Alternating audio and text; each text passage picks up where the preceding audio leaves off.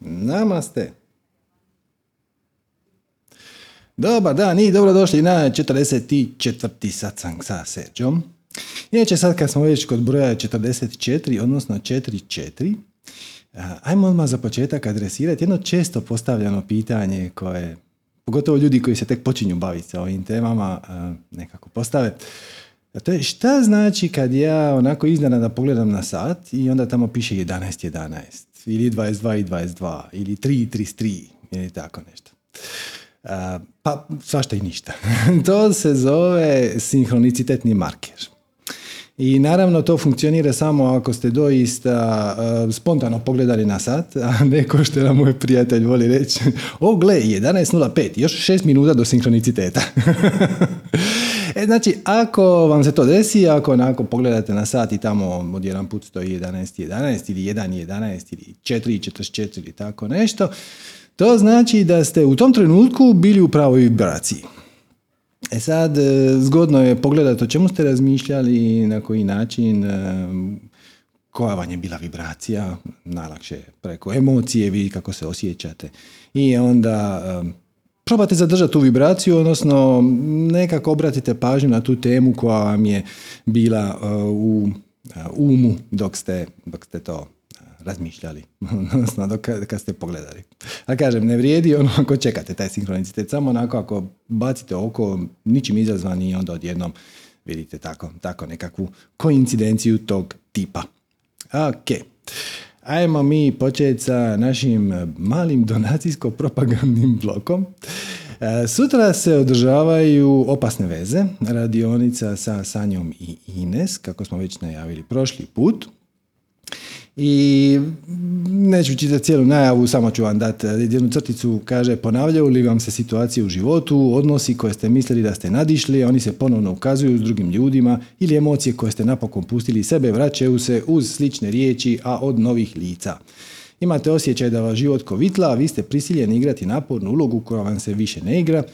E onda dođite na sutrašnju radionicu opasne veze, to će biti preko Zuma od 17 sati. E sad, interes za radionicu je bio ogroman. Tako da smo mi zapravo zatvorili prijave. Ali, dobili smo jednu malu ekskluzivu. Za vas koji ovo slušate, ja ću vam sad dati direktan link. Ovaj, e, mislim da će se sad pojaviti. Evo ga, www.vrsupernaturals.com kroz opasne minus veze. Znači, na ovom linku se još uvijek do sutra možete registrirati, e, donirati i tako. E sad, e, ako donirate Paypalom, sve super, e, dobit ćete odmah linkove, sve će to proći. Prve sustav će to automatski napraviti kako treba. Ako donirate rađe na naš račun, odnosno na IBAN, što je naravno super, s obzirom da hrvatski bankarski sustav, a mislim i svjetski, je još uvijek malo u kamenom dobu po tom pitanju. E, danas je subota, pa ako vi to donirate sad ili sutra ujutro, mi ćemo zapravo tek u ponedjeljak vidjeti tu uplatu na vašem računu. E, onda se javite mailom na... Ga. Aha, nije mi uspjela. Hm, nešto se čudo dogodilo, nema veze. strast at om.com.hr Zašto mi je ovaj tu pobjegao? Ali nema veze. Ne,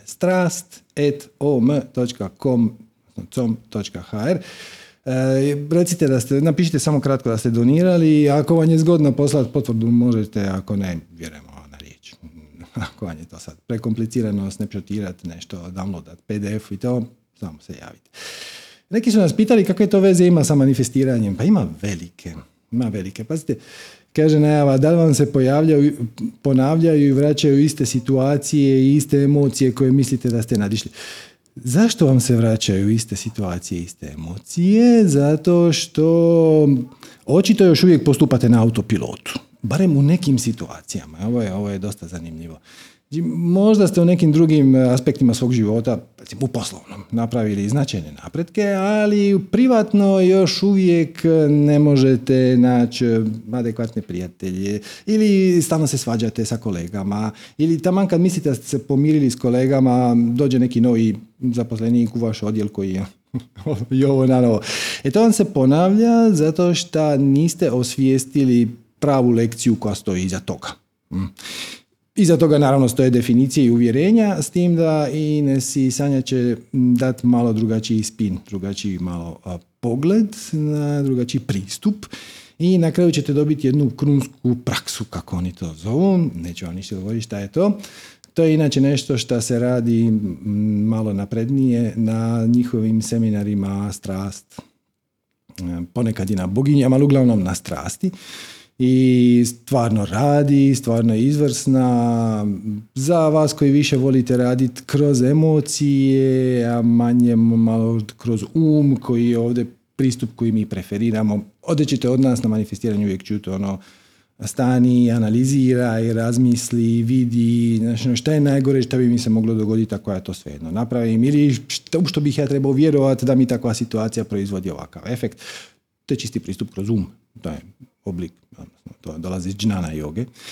Oni imaju malo drugačiji, drugačiji pristup, pa evo, svakako probajte, vrijedi probat. Vidio sam sinopsis, odličan je i poznajući njih, to će naravno otklizit ovaj, tamo gdje već treba otklizit. Hm. Znači, dogodit će se ono što se treba dogoditi. To vam traje barem 3 sata, računajte 3 i po, znači počet će sutra u 5 popodne, trajat će barem do 8 i po, do 8 i po je to mm, najavljeno. A ovaj, ali ostavite vi malo vremena, još lufta, recimo do 9 ako još bude nekih pitanja ili komentara ili nekih pojašnjenja potrebnih. Tako da to vam je sutra opasne veze. E, ja ću vam samo vratiti ovaj link, ne ovaj, nego ovaj www.vrsupernaturals.com kroz opasne minus veze i još se stignete prijaviti. Ako donirate Paypalom sve super, ako donirate uh, na račun udruge, samo nam nekako dojavite da ste donirali na e-mail adresu strast.om.com.hr Ok.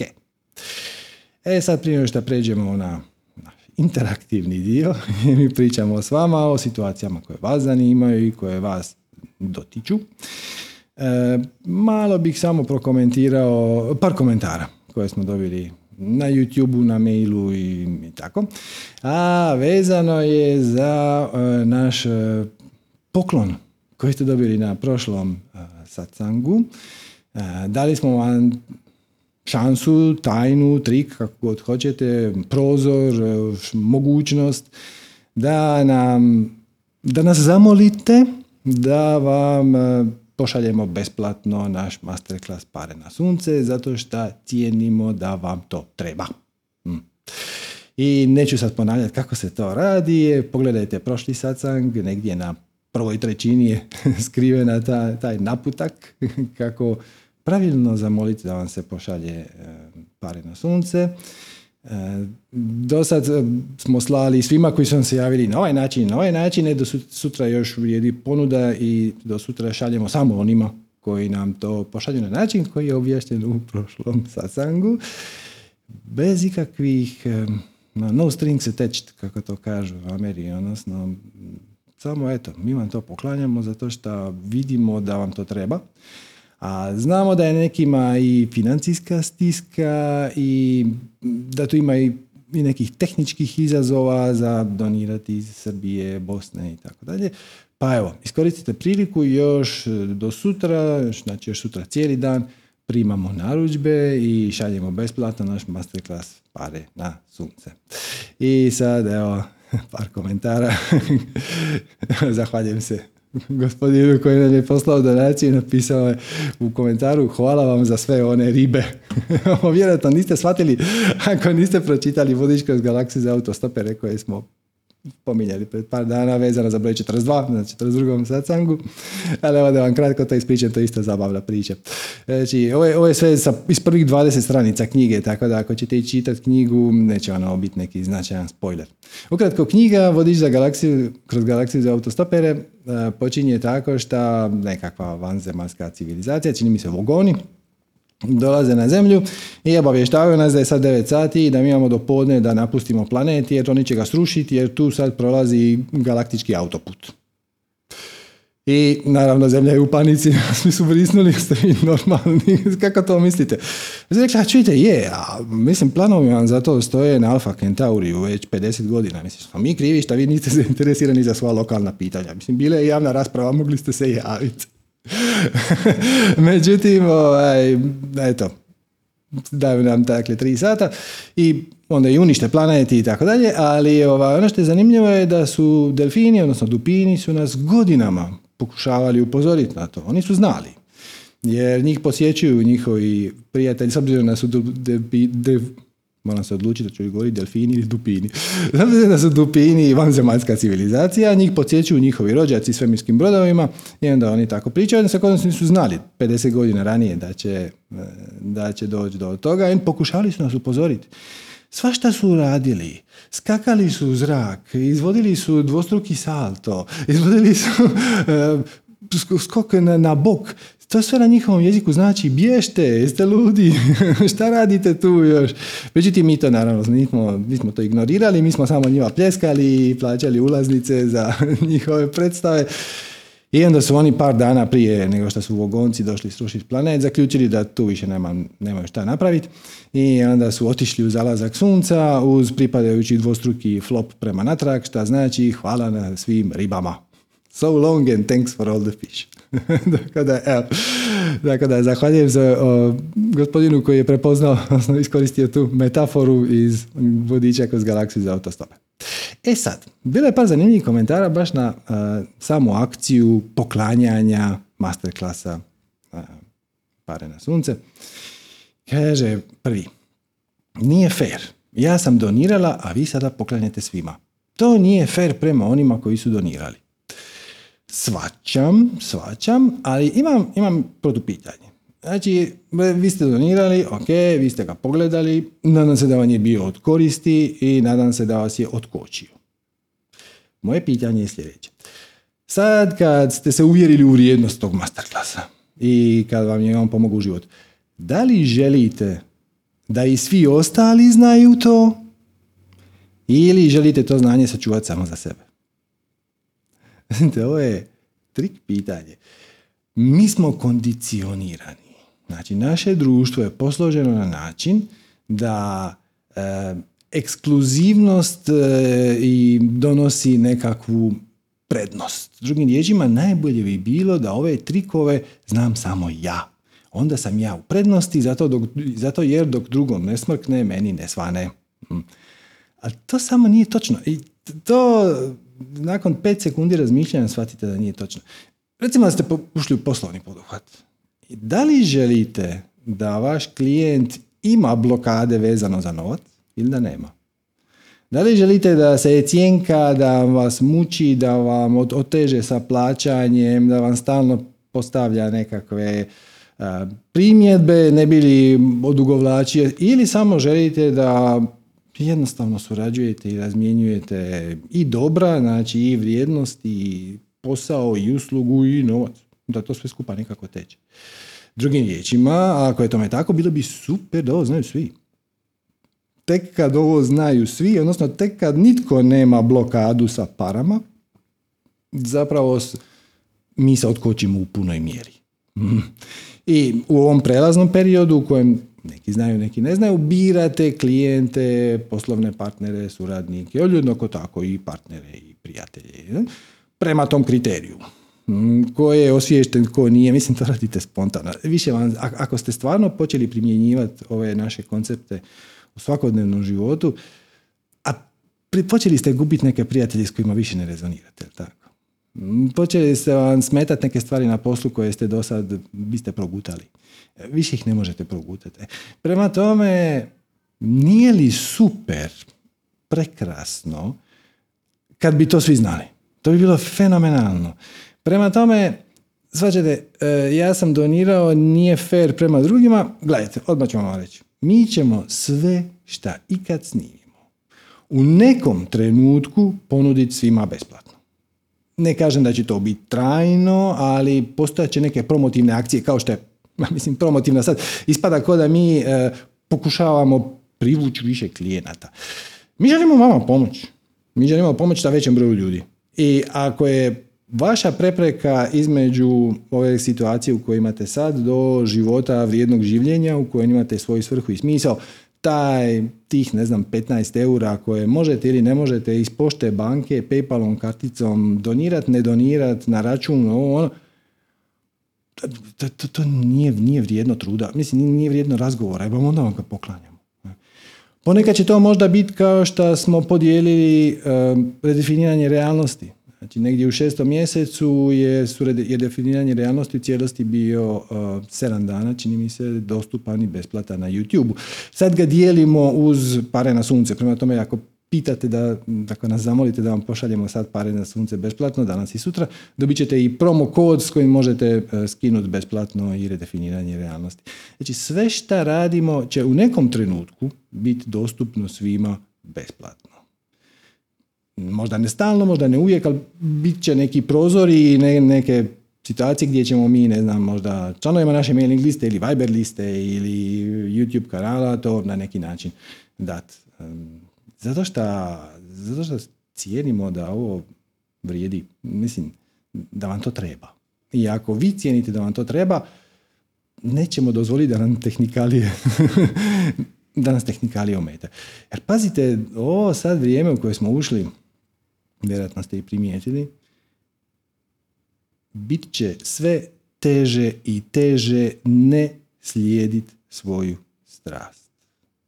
Samo, dakle, nije ovo nikakva prijetnja, niti je ovo proročanstvo.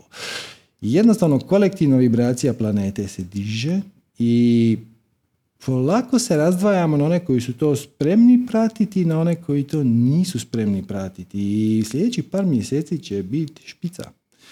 E, vidjet ćete, ne, ne, ne morate ništa, nikakve akcije poduzimati, samo ogledajte svjesno svoj život kako se razvija i primijetit ćete da ako ste, na primjer, zaglavili na poslu koji vam se ne sviđa, ako ste zaglavili u vezi koja vam ne paše, ako bilo što od ovoga što mi ovdje pričamo, imate neki segment života s kojim niste zadovoljni, a koji bi se mogao unaprijediti, dobivat ćete sve više i više, sve jačih i sve bolnijih sinhroniciteta da odustanete od onoga što vam se ne sviđa i počnete se baviti, odnosno raditi ono što vam se doista sviđa, odnosno slijediti svoju strast, odnosno slušati svoje srce, odnosno biti iskren prema samom sebi, ali prema svom pravom sebi ne prema ovoj projekciji ega koja kaže ono ja sam po zanimanju to i zovem se tako i tako i majka sam i brat sam i ne znam unuk i ovo, to, to je priča. To je priča. To je pravo ja je promatrač svih tih stvari. I ako si dovoljno pažljiv i iskren u promatranju, kad malo utišaš misli i dođeš do svog pravog ja, primijetit ćeš da on ne samo da nema nikakvo ime, on nije ni čovjek. On je promatrač svih stvari, događaja, situacija, okolnosti. I uživa ko prase u ovoj drami. Na isti način kao što uživate kad gledate dobar film. E sad, pitanje je s čime se vi identificirate. Hm? A ako vi gledate nekakav špijunski film sa James Bondom i uh, ako ste svjesni da ste u poziciji promatrača, što uglavnom jeste, znači gledate to na ekranu, onda vi uživate u tome što je njemu teško i što svi na njega pucaju i dakle. Ali ako se identificirate sa onim likom tamo na, na ekranu, njemu je gadno. Mislim, na njega pucaju. znači, on je u panici, u strahu, pokušava nekako se izboriti za živu glavu. E, pazite čime se identificirate. Vaše pravo ja je promatrač svega toga. Možete se vratiti na onu parabolu sa kazalištem, možete se vratiti na parabolu sa filmom, možete se šta god hoćete, sa snom. Znate, vi kad sanjate, vi zaboravite da ste vi u krevetu onaj koji sanja, nego vi u potpunosti preuzmete ulogu onoga koji je u snu i ako njega u snu netko proganja, vi ste u panici i onda se probudite onako u znoju. Iako se ništa nije dogodilo. Vaše pravo, ja je cijelo vrijeme bilo u krevetu, potpuno sigurno, u toplom, sve je bilo ok. E. Tako da, pazite s čime se identificirate i budite iskreni prema sami sebi. Nemojte to zatrpavati, a to je impuls svih nas, odnosno to je tipičan ego impuls. Okay. Tako da toliko o tome nije fair, ja to poklanjam, vi to poklanjate sad svima, ja sam za to donirala. Pomirite se s time.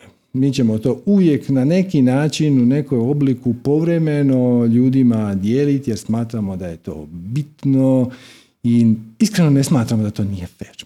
Mi samo pružamo priliku vama koji nam se na neki način želite odužiti da vam damo nekakav kvalitetan materijal pa onda vi donirate za njega. Ali jednako tako možete, na, na primjer, možete otići na www.manifestiranje.com kroz donacija i napraviti onu takozvani trajni nalog Paypalom, mislim se to zove. To je automatska naplata i tamo kažete ja želim donirati svaki mjesec 5 eura i onda vas mi, a vas ovo nismo nikad nikome rekli, nismo reklamirali. I onda vas mi dodamo na posebnu mailing listu i kad imamo neki novi veliki materijal kao što je masterclass za koji kao molimo neku donaciju, mi to svima na toj listi poklanjamo. Znači, svi koji su u tom programu gdje nam doniraju 5, 10, 15, 20 eura, dolara, nešto. Ako e, mjesečno, to sve džaba, može i tako. Ako kažete nije fair, e, šta sam ja donirala, drugi nisu, pa su oni to doveli, može i tako. Napravite tamo malu trajnu donaciju, i ćete sve dobivati besplatno, a više nikad ništa nećete konkretno donirati za to. A da kaže, drugi komentar je upravo suprotan. Kaže, bravo Sergio sa ovim poklanjanjem pare na sunce, odlična ideja jer njima stvarno treba. Tko god razmišlja da spiritualni učitelji rade za džabe, neka samo pogleda oko sebe, pa svi zarađuju na tome. Na predavanjima, na predavajući knjige, nitko ne radi besplatno jer živimo u kapitalizmu. Halo, svaka čast majstore. Da, ovo je, ovo je jedan tipičan kulturološki, um, ja ne znam kako bi to nazvao, to je uvjerenje zapravo. To je da spiritualno učenje mora biti besplatna. Ja ne znam kako se to dogodilo. E, mislim, kad zovete vodoinstalatera da vam popravi pipu u kući, jel očekujete da to bude besplatno? Kad, e, nemam pojma, ulazite u taksi, jel očekujete da vas neko preveze besplatno? Bez obzira što vama treba. Meni vama baš strašno treba da vas neko preveze i onda će to taksist rado napraviti, ali uz neku kompenzaciju. Za, zašto bi spiritualna učenja bila na bilo koji način različita? E sad, e, ja pretpostavljam, ovo je čisto moja teorija, da je jedan od razloga zašto je to mm, ušlo i kod nas, je što je puno materijala koje mi svi kolektivno čitamo i proučavamo na engleskom jeziku. I onda oni kažu da spiritualna učenja moraju biti free. Ali free ima dva značenja u engleskom. To može biti slobodno i može biti besplatno. Ja se apsolutno slažem da spiritualna učenja moraju biti slobodna. Znači, svatko ko ima interes za njih bi trebao im moći pristupiti. E sad, u današnje vrijeme to zvuči, no naravno, e, ali nije baš uvijek bilo tako. Nije baš bilo tako. E, u Indiji tradicionalno e, spiritualna učenja su bila rezervirana samo za jednu kastu, za brahmine. I ako se niste rodili kao brahmin, samo niste mogli doći do ovih ideja, materijala, koncepata, tehnika, učenja i mogli ste se okrenuti na glavu. Ako ste brahmin, može. Nisi brahmin, ne može. E to znači da učenje nije slobodno. Nije dostupno svima. Mm. E, ali s druge strane, e, niko nikad nije rekao da to mora biti besplatno. Može biti na donacije, može biti na, dođite na radionicu, ona košta 100 kuna, može biti e, šta god. Ali pogotovo, to sad postaje zanimljivo u ovo doba e, kad su ti materijali dostupni digitalno. Jer pazite, primijetite ovo, kad idete kupiti knjigu, ne očekujete da vam je poklone. Zašto? Zato što ste svjesni da je izrada te knjige nešto koštala. I taj papir, i taj tisak, i ta priprema, i, za, i, ovaj, i onda kad držite nešto konkretno u ruci, neko vam kaže 10 eura, i kažete ono, mm, ok, ajde, može. E, ali sad kad su ta predavanja, se, cijele, pa, cijele pare na sunce su zapravo četiri linka Mm. koje možete lako forwardat bilo kome. Možete forwardat na cijelu svoju mailing listu, poslati stotinama ljudi u roku od par sekundi. Taj koncept je još malo mm, dobio na težini. To šta mora biti besplatno, a šta mora biti slobodno i tako dalje. Tako, tako da, gledajte, to je samo uvjerenje. To je samo uvjerenje da uh, spiritualni učitelji moraju raditi za džaba, ali znate kako, ako spiritualni učitelj radi za džaba, onda da bi preživio mora raditi nešto drugo. I onda ćete dobiti manje od njega. Onda satsang neće biti svaki tjedan ili dva kad dva tjedna, nego će biti jednom u tri mjeseca. Može i tako. Ali šteta je. Baš zato šta vam to treba. Hm. I kaže sljedeći komentar, kaže ne daj pare na sunce free, sve što je besplatno ne cijeni se. To je dosta zanimljiv uvid, jer to bi značilo da se ni ovaj program ne cijeni. Evo, ovaj satsang je potpuno besplatan. možete ga gledati uživo, možete ga pogledati na YouTube, sutra snimku, prek sutra, za tri mjeseca, šta god, uvijek će biti besplatan. Iako u njegovu proizvodnju, njegova proizvodnja nije besplatna.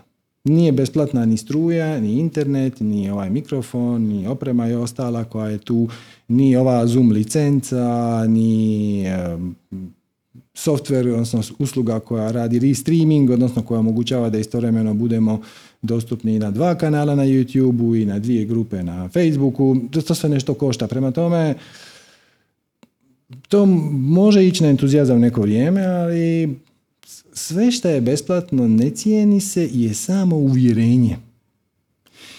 I to je vrlo um, limitirajuće uvjerenje ako ga se vi držite. Mm, jer ako malo bolje pogledate sve stvari u životu koje stvarno su vam bitne u životu, zapravo ne koštaju ništa. Niste platili svu djecu. Niste platili vezu sa svojim mužem ili ženom. Mislim, bar se nadam. Bilo je takvih primjera.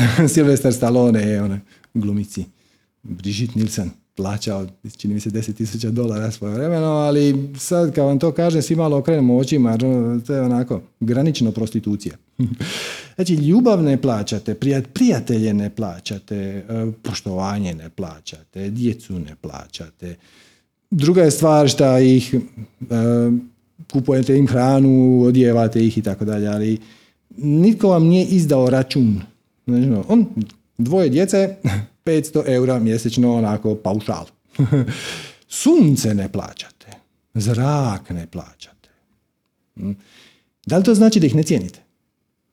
E sad, ako je ovo vaše uvjerenje, aha, to mi je došlo besplatno, pa nema veze, što možete prepoznati po svojoj akciji. Znači, na primjer, naručite, zamolite nas da vam pošaljemo pare na sunce na način kako smo to objasnili u prošlom satsangu.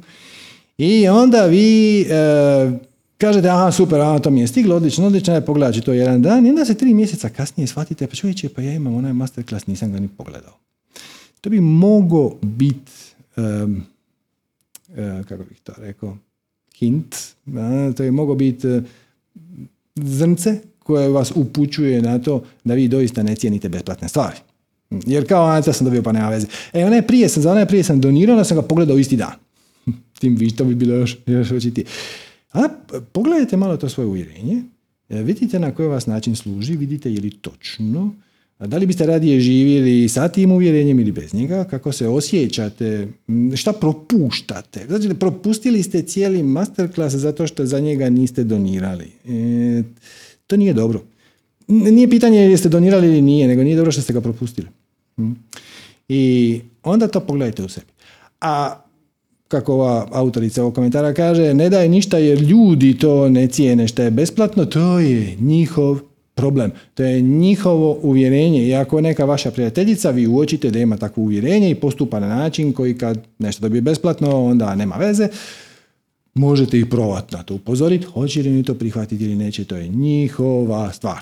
Znači, čuvajte se da vi ne nosite negativno uvjerenja, a to šta će drugi napraviti, to je njihova stvar. Možete ih upozoriti, možete ih sugerirati, možete pokazati, ali šta je tu?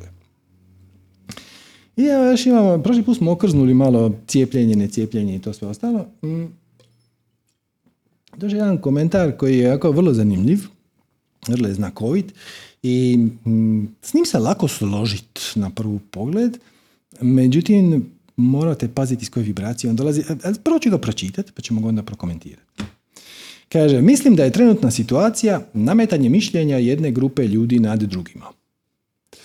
I da to nema veze sa strašću. Jer mnogi ljudi koji su dio sistema vole i rade već svoj posao sa strašću. Učitelji, vatrogasci, advokati, ljekari, zašto bi sad izlazili i napuštali ono što vole, samo jer su dosljedni sebi i svom intuitivnom osjećaju da se ne žele cijepiti, ali to moraju. Samo zato što je tamo netko tako rekao. Ne mogu svi online raditi. Grad kao i država može imati i drugo uređenje koje radi za pojedinca, a ne protiv njega. Mreža svih djelatnika koji vrše svoju svrhu, trebamo sva zanimanja, trebamo jedni druge, pekar treba kod ljekara, ljekar treba kod frizera i tako dalje. Zahvaljujem se autorici ovog komentara. Mm, ono e, predstavlja, simbolizira e, jednu vrlo konkretnu točku u kojoj se mnogi od nas zateknu kad se krenemo baviti ovim temama. A to je ti živiš svoj život nesvjestan, kondicioniran, prepun uvjerenja, nisi svjestan, ljutiš se, nisi zadovoljan i to sve skupa. I onda kreneš proučavati nekakva manifestiranja ili spiritualnost ili šta već, i počneš tražiti svoje pravo ja i koji, koji god već put da odabereš u tom smjeru. I onda dođe točka gdje si ti načelno upoznat sa svim tim konceptima, ali zapravo ih ne primjenjuješ. I tu je trenutak kad treba napraviti leap of faith, treba napraviti skoku nepoznato i reći ono sam sebi da, ja želim živjeti od svoje strasti. Pazite ovo, e, kaže trenutna situacija nametanje mišljenja ne grupe ljudi na drugima, slažem se, ok, to je krunski problem. Nije problem cijepljenje, ne cijepljenje, nego je problem šta e, grupa ljudi koja smatra da je to korisno, da bi to bilo korisno za svih, vrši prisilu. Mm. I to samo znači da su sami jadni i nesigurni. Jer da je ta njihova ideja, koncept stvarno toliko dobra, oni ne bi morali nikoga nagovarati. On niko vas nije nagovarao da se spojite na struju, na internet i na kanalizaciju. To je jednostavno jako, jako dobra ideja. Ako vas neko mora na to prisiljavati, to je aspekt njegovog ega. Mm. Zato što njegov ego kaže ja znam najbolje i svijet bi bio puno bolji kad bi svi radili kao što ja mislim da treba. Šta je ono malo arogantno. Mm. Bez obzira koja je tvoja ideja. Bez obzira, dokle god time ne ozljeđuješ druge. Mm. E, tako da, nametanje mišljenja je stvarno e, ultimatno ispoljavanje ega. Ovo što mi sad vidimo je zapravo refleksija kolektivnog ega na van. Sad svi nešto moramo i prisila i ovo, no, zato što sam ja tako rekao. Ok, tako da taj dio je jako dobro uvođen. Ali, pazite ovo, i to nema veze sa strašću, jer mnogi ljudi koji su dio sistema vole i rade već svoj posao sa strašću. Kao učitelji, vatrogasci, advokati i tako dalje. Zašto bi sad izlazili i napuštali ono što vole, samo zato jer da ne žele cijepiti, odnosno jer su dosljedni sami sebi i svom intuitivnom osjećaju. Ovdje treba biti jako, jako oprezan. Znači, slijediti svoju strast ne znači samo raditi ono što voliš. Slijediti svoju strast znači raditi ono što voliš. S ljudima koji su ti dragi. Na način koji ti je najprirodniji, najuzbudljiviji, najzanimljiviji. U okruženju koje ti je najstimulativnije. Hoćeš li raditi sam? Hoćeš li raditi u društvu? Hoćeš li raditi e, brzo, sporo, na moderan način, na klasičan način, online, offline? To je sve prepušteno tebi, ali svaki od tih aspekata mora biti aspekt tvoje strasti. Inače, to nije slijedi svoju strast. I taj sam razgovor imao bezbrojan broj puta, pa recimo liječnik. Ne ti kažeš, dobro, jel ti voliš taj svoj liječnički posao? Do, super, to on je specijalist u klinici, to mu je super. Dobro, a jel te smeta u dežurstvo? Dežurstvo, ajme, jedan dan, jedan dan, kad ja postanem šef odjela, onda ću ja moći sam sebi određivati kad ću ja biti dežuran i ne, pa će toga biti manje. Dobro, kad će to biti za 20 godina, ali nema veze. Ti kažeš dobro, ali kad dođe trenutak da se odabere šef odjela, to će na kraju biti politička odluka ili tako. Šta ti ne smeta šta se politika miješa u struku? To mi je grozno. Mhm. A kakvi su ti kolege? Ajme, ma. Pa mislim ima, ima par ljudi koji su stvarno su super, ali ono, polovicu ja bi jednostavno otpustio. E, e sad mi ponovi mi ponovo, kako ti to slijediš svoju strast? Znači, slijediš svoju strast na način da radiš ono što voliš, što je super, ali ne voliš radno vrijeme, prerano ti je, prekasno ti je, ne poštuje, ne slijedi tvoj bioritam, slijedima koji ti nisu dragi, e, pacijenti su nezahvalni, bla, bla, bla. A mislim, to onda nije tvoja strast. Super je što imaš jednu, jedan, jedan pi, komadić pazla. ok, super. Znači, odlično, naša si nešto. Ali, jel stvarno možeš, jel možeš sad i ove druge elemente uključiti tako da se ujutro budiš sa veseljem i uzbuđenjem jer opet možete se vratiti na to, ok, ti voliš svoj posao, da li se ujutro probudiš i jedva čekaš, iskočiš iz kreveta od sreće i zadovoljstva, zato što je danas novi dan i danas ponovno imaš šansu slijediti svoju strast. I ono, uzbuđen si i cijeli treperiš. E, većina ljudi kaže, e, ne baš. Ista stvar sa odvjetnicima koji se to spominju. Jel ti voliš svoj posao odvjetnika? Da, odličan mi je. Super. Šta ti ne smeta što su sudovi spori? Ajme, majko, to me ubije. A kakvi, kakvi su ti klijenti? Ajme, znaš ja ti se bavim trgovačkim pravom, moje ti, moje ti odvjetničko društvo zastupa samo velike klijente koji su to gadovi. Ok, ajde opet mi ponovi. Kako je to onda tvoja strast? Znači ti odeš tamo i onda prvo imaš sastanak sa klijentom koji je ono gad, koji svjesno krši zakon zato što mu je to trenutno povoljnije i izračunao je da dok sud ne presudi što će biti za 12 godina, može biti i za 20, zato što će oni to malo otegniti jer su dovoljno veliki i jaki. I ovaj, tvoj klijent će vjerojatno propast, a čak i ako ne propadne, kazna koju će oni morati platiti ili vratiti novac natrag je puno manja od onoga što bi bila da ne krše zakon, pa onda oni krše zakon i angažiraju tebe da im čuvaš leđa. Jesi ti s time ok? e sad, kaže dalje. Kaže, samo zato što je neko tako rekao, oni se sad ne mogu raditi svoj posao necijepljeni, ne mogu svi online raditi. Ne morate svi online raditi, a vratit ćemo se i na to. Mogu svi online raditi, ali ima, svačam šta hoćete reći. Liječnik ne može nikoga baš kvalitetno izliječiti dok ne dođe s njim u kontakt. Mislim, dok te ne pregleda. Online se može nešto, ali ne baš sasvim. S druge strane, volio bih samo odmah na početku napomenuti da koju god da struku imate, liječnik, odvjetnik, pa, i, pa čak i pekar, koji se spominje, možete educirati ljude. Možete ih educirati i možete ih educirati online. Jedna od najvećih e, dobrobiti koje smo dobili od ove pandemije je u tome što je online učenje postala normalna stvar. Zamislite da vam je neko prije pet godina rekao da će vaš školarac iz, ne znam, nije uopće bitno, petog osnovne ili drugog srednje, imati školu online. nema, nema šanse. Mislim, kako ti to zamišljaš? Pa kako će ići to ispitivanje? Osim toga, škola je i e, socijalna ustanova, u smislu socijalizacijska ustanova, pardon, ne socijalna. Drugim riječima, nije, ne idemo samo u školu da savladamo neko gradivo, idemo u školu i da se naučimo družiti s drugim ljudima. Mm. to je dosta ovako, očito. Znači, prvo možete educirati ljude šta god da već radite i to možete raditi online. Ali slažem se, ne može svako zanimanje u punoj mjeri biti zastupljeno online. Ali pogledajte ovako, možete li taj svoj posao raditi na neki drugi način koji ne uključuje instituciju koja vas je izbacila samo zato jer vas želi natjerati na cijepljenje. Na primjer, može biti bilo što drugo, ali u ovom slučaju to je cijepljenje. Ne možete mi reći da u ovo doba nema ljudi koji trebaju pravnu pomoć. Da nema ljudi koji trebaju zdravstvenu pomoć, medicinsku, liječničku. Da nema ljudi koji trebaju kruh, to što vi sad ne možete to raditi na način kako ste to radili do jučer je sinhronicitet. To je strelica u neočekivanom smjeru koja vam daje priliku da kažete ok, ovo, ovo kako je to do sad radilo više očito ne ide jer ja ne odustajem od svog glasa duše koji mi kaže da ja neću pristati na prisilu.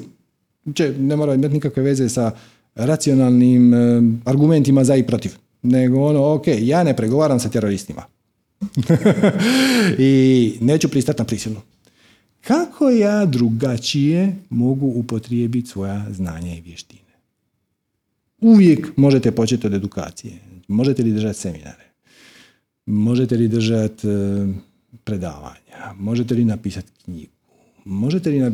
Gdje su vaši klijenti? Znači, ako ste vi ginekolog, na primjer, možete držati tečaj za trudnice. Možete snimiti tečaj za trudnice. Pa ga poklanjati, davati uz donaciju, prodavati, šta god. I, I onda naravno ćete shvatiti da još uvijek postoje ljudi koji nemaju ni pristup bolnici zato što imaju istu situaciju kao i vi, ne žele pristati na prisilu, je li ih možete posjećivati kod kuće. I kad to napravite, niko neće reći ono, jel znate, liječnici, liječnici bi trebali raditi besplatno. Ako neko treba medicinsku pomoć i zamoli vas, pozove vas da, da ga posjetite mm, i vi dođete kod njega i obavite svoj stručni e, pregled, mislim da nikome neće biti čudno ako zamolite. Ili ako unaprijed kažete, znate, moj dolazak kući vam je 40 eura, 50, šta god, ne, ne znam, ovisi. I ista vam je stvar pogotovo sa, recimo, odvjetnicima koji se opet ovdje spominju. Znači, sad više nego ikad postoji more ljudi koji su se našli u pravnim problemima, između ostalog i zbog ove situacije. I da neće svi od njih imati resurse da vas plate kao što vas je platila mega korporacija za koju ste radili do jučer, ali ako je to vaša strast, ako je vaša strast da im vi pomognete i na opće dobrobit, izaći će način. 100% će izaći način na kraju će to postati neka udruga, vi ćete primati članarine i zaposlit ćete se u njoj. Ili ćete osnovati svoj odvjetnički ured samostalni, sam ćete raditi. Ili ne, nešto će se već dogoditi. E, doćete u kontakt s nekom skupinom ljudi koja već ima neku instituciju iza sebe, Može biti udruga, može biti sindikat, može biti bilo šta koja, s kojom rezonirate, dijelite iste vrijednosti, svrhu i smisao, i ćete im se pridružiti, možda ćete dva, tri mjeseca raditi besplatno ili da male paralel, on, ako to krene, neće biti nikakav problem se zaposlite. Sva ćete, uzmite cijelu sliku, upotrijebite maštu, upotrijebite kreativnost. Ali kreativnost, prava kreativnost, dolazi sa viših razina svijesti. I ako vi kažete ovo je strašno, ovo je užasno, mene je strah, ja ću propast, ja ću umrijet, ja se moram nekako prilagoditi prisili jer sam inače nadrljao, to samo znači da niste odigrali do kraja onu igru, ok, sad neću i više ići na ovaj posao, šta je najgore što se može dogoditi? Ostaćeš bez plaće, dobro, šta je onda najgore što se može dogoditi? E, onda neću moći platiti kredit. To će se dogoditi tek za šest mjeseci možda, a u međuvremenu možda mogu ispregovarati s bankom neku odgodu, ali ok, šta još? I onda na kraju vidite zapravo da vas ego vodi u smjeru, da vam pokušava reći da ako vi sad se ne cijepite, ili ako ne nastavite na način kako ste do sad radili, da ćete umrijeti od gladi. Da li znate ikog iz prve ruke, ne ono priče, da li znate ikog iz prve ruke da je umro od gladi u zadnjih 50 godina? Nekog vašeg prijatelja, člana obitelji? Ne. Svaćate, to je zamka ega. Znači, ego je dizajniran na način da nas drži u životu. I to je evolucijski mehanizam i prekrasno nas je služio milijunima godina. I kad šetate kroz šumu i vidite tigra, upali se ego, kaže opasnost i sve ono, borba ili bijeg, krv, mišići, kortizol, adrenalin, to smo puno puta pričali i onda vi pobjegnete od tigra i hvala egu. Hm. Međutim, zadnjih 50 ili 100 godina se malo situacija promijenila. Mi više zapravo nemamo pravi egzistencijalne hm, opasnosti jako je mala šansa da ćete pojest neka životinja dok si u svom kvartu. jako je mala šansa da nećeš imati šta za, za ručak. Barem na našim prostorima ima dijelova svijeta gdje je to još uvijek onako gusto. Na našim prostorima to ne. I sad ego koji je izgubio svu primarnu namjenu da nas drži u životu, traži druge fiktivne opasnosti oko sebe. Ono, a šta ako ti u toku vožnje blokira mijenjač i onda se zabiješ u zid? To se dogodilo kad? A šta ako ti padne avion? A, a šta ako se zaraziš? A šta ako dobiješ otkaz? A šta ako? A šta ako? Kad pogledate, svako od tih stvari zapravo ne vode u smrt. Šta je primarni zadatak ega da vas upozori da smjer kojim ste krenuli vas vodi u smrt. I onda prepoznate da je ego samo paničari bez veze i onda malo s njim ispregovarate. Ok, znaš šta, dragi ego, ok, ja sad više ne mogu biti odvjetnik na način kako sam bio do jučer. Ili liječnik, ili pekar, ili šta već.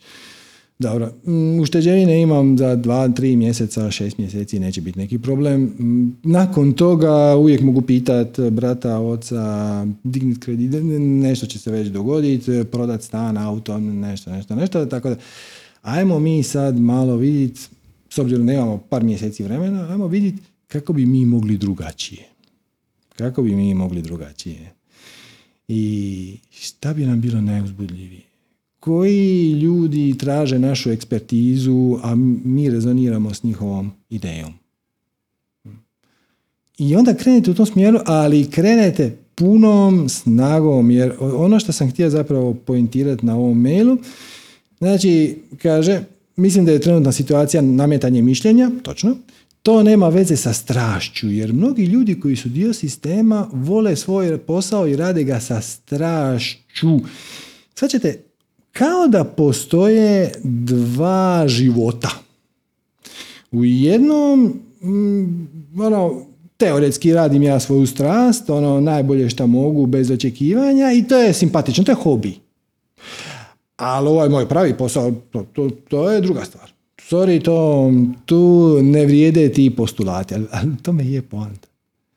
Ti si jedna osoba, nisi ti podvojena ličnost koja ono vikendom slijedi svoju strast, a inače ide na posao koji na, nekoć davno je imao veselje prema tome, ali onda kad ste uvidjeli realnost, navodnicima, kad ste shvatili kako postupaju šefovi, klijenti, mm, kolege, partneri, da se zabijaju noževi u leđa, da, i tako dalje, tako dalje, onda ste to odlučili zanemarit, potisnut i uvjerili ste sami sebe da nema veze zato što, gle, ipak sam ja doktor, specijalist na klinici, poštovan sam i klijenti, odnosno pacijenti mi dolaze sa ipak sa određenom dozom poštovanja i para je dobra, s tim da opet ako ste iskreni shvatit ćete da i to zamka, zato što e, tipično specijalisti imaju solidnu plaću, ali da bi oni došli do one zbilja dobre, relativno dobre plaće, mislim za, za naše pojmove odlične plaće, oni moraju odraditi dežurstvo.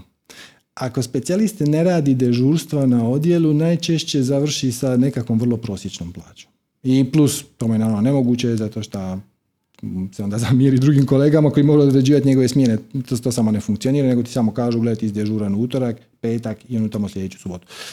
E, I tako da shvatiš da si do sada bio jednako ograničen samo na, na drugim načinima i da to nije način na koji ti želiš prakticirati svoju strast i onda ćeš se otkočiti. Kad, kad se oslobodiš straha, odjedan put ćeš shvatiti da se puno stvari može unaprijediti i sjetit ćeš se da ti ne rezoniraš sa načinom na koje se neke stvari rade na tvom odjelu. Puno stvari se radi ali neke bi se mogle unaprijediti. Možda si čak pokušao to unaprijediti, odnosno predložio na nekakvom kolegiju. Ja sam svi rekli, majko, ko će to sad? Daj, ne, ne talasaj, pusti me na mir.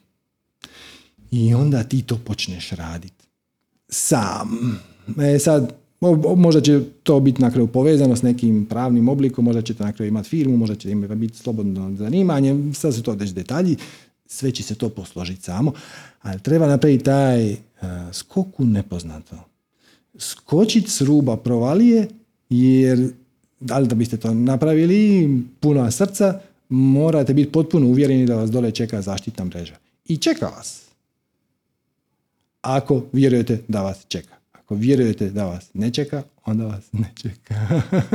znači, samo se pustiš. Šta imaš za izgubiti? Šta imaš za izgubiti? Tako da, Eto. Ja ne znam, sam još tu imao nešto. Aha, još ima ovaj drugi dio. Kaže, grad kao i država može imati i drugo uređenje koje radi za pojedinca, ne protiv njega. Mreža svih djelatnika koji vrše svoju svrhu. Trebamo sva zanimanja, trebamo jedni drugi i tako dalje. Ovo je taj utopistički element koji se redovito pojavi kod ljudi koji su na prekretnici. Znači, osoba koja je ovo napisala je na točki preokreta. Ona svača kako bi trebalo biti društvo budućnosti. I svača šta je problem sa ovim starim, ali se ne odvaži skoči dole. I onda sve to završi na tome da otvorimo bocu vina, onako lagano je vrtimo u ruci, kaže, neko raspravljamo o tome kakav bi svijet trebao biti. Svijet bi trebao biti mreža pojedinaca koji vrše svoju dužnost. Da, to je točno, ali kako ćemo to napraviti? Tako što ćeš ti prvi postati dio te mreže. Ne tako što ćeš kontemplirati o idealnom svijetu i onda sam sebe zavarava da te to stavlja u visoku vibraciju, ono, šalje im ljubav, love and light i to sve skupa i onda će jedan dan čudesno uplivati u novu realnost. Može se desiti, ali nije jako vjerojatno. Puno je vjerojatnije da će se to desiti ako poduzmeš inspiriranu akciju u smjeru svog veselja. Da bi akcija bila inspirirana, ti moraš biti slobodan od straha. Jer najlakši način da budeš slobodan od straha je da imaš vjere u kreaciju da te neće iznevjeriti i neće. Jer je onako je ovo sve samo projekcija tvoje svijesti. Sve što se događa vani je odraz tvoje unutrašnje vibracije. Ništa nije slučajno, sve okolnosti su tu sa svrhom, smislom i razlogom. I ako vas je neko ucijenio, na bilo koji način, no, može biti ovaj zdravstveni, ali može biti i onaj klasični koji viđamo po Hollywoodu, ono, ako ti ne budeš spavala sa mnom, nećeš dobiti ulogu u ovom filmu, to je ista ucijena, mislim, slična. E, može biti, ako mi ne platiš 5000 eura, ja ti neću dati taj posao, to zovemo korupcija, to je isto, to su samo različiti oblici prisile. Ako ne želite u tome učestvovati, jer to ne rezonira s vama, samo nemojte. Nađite drugi način da ispoljite svoju strast i svoje veselje na način koji s vama ne rezonira, jer ovaj ne rezonira.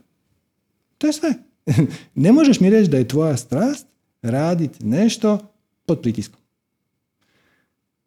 Tek kad si kreativan, slobodan, nadahnut i inspiriran, možeš zapravo slijediti svoju strast na najbolji mogući način pri čemu ne odlučuješ ti koji je najbolji mogući način, nego kreacija i zato se kaže bez očekivanja bilo kojeg konkretnog rezultata, jer to što si ti u svojoj glavi smislio da bi se trebalo dogoditi, može i ne mora biti najefikasniji način.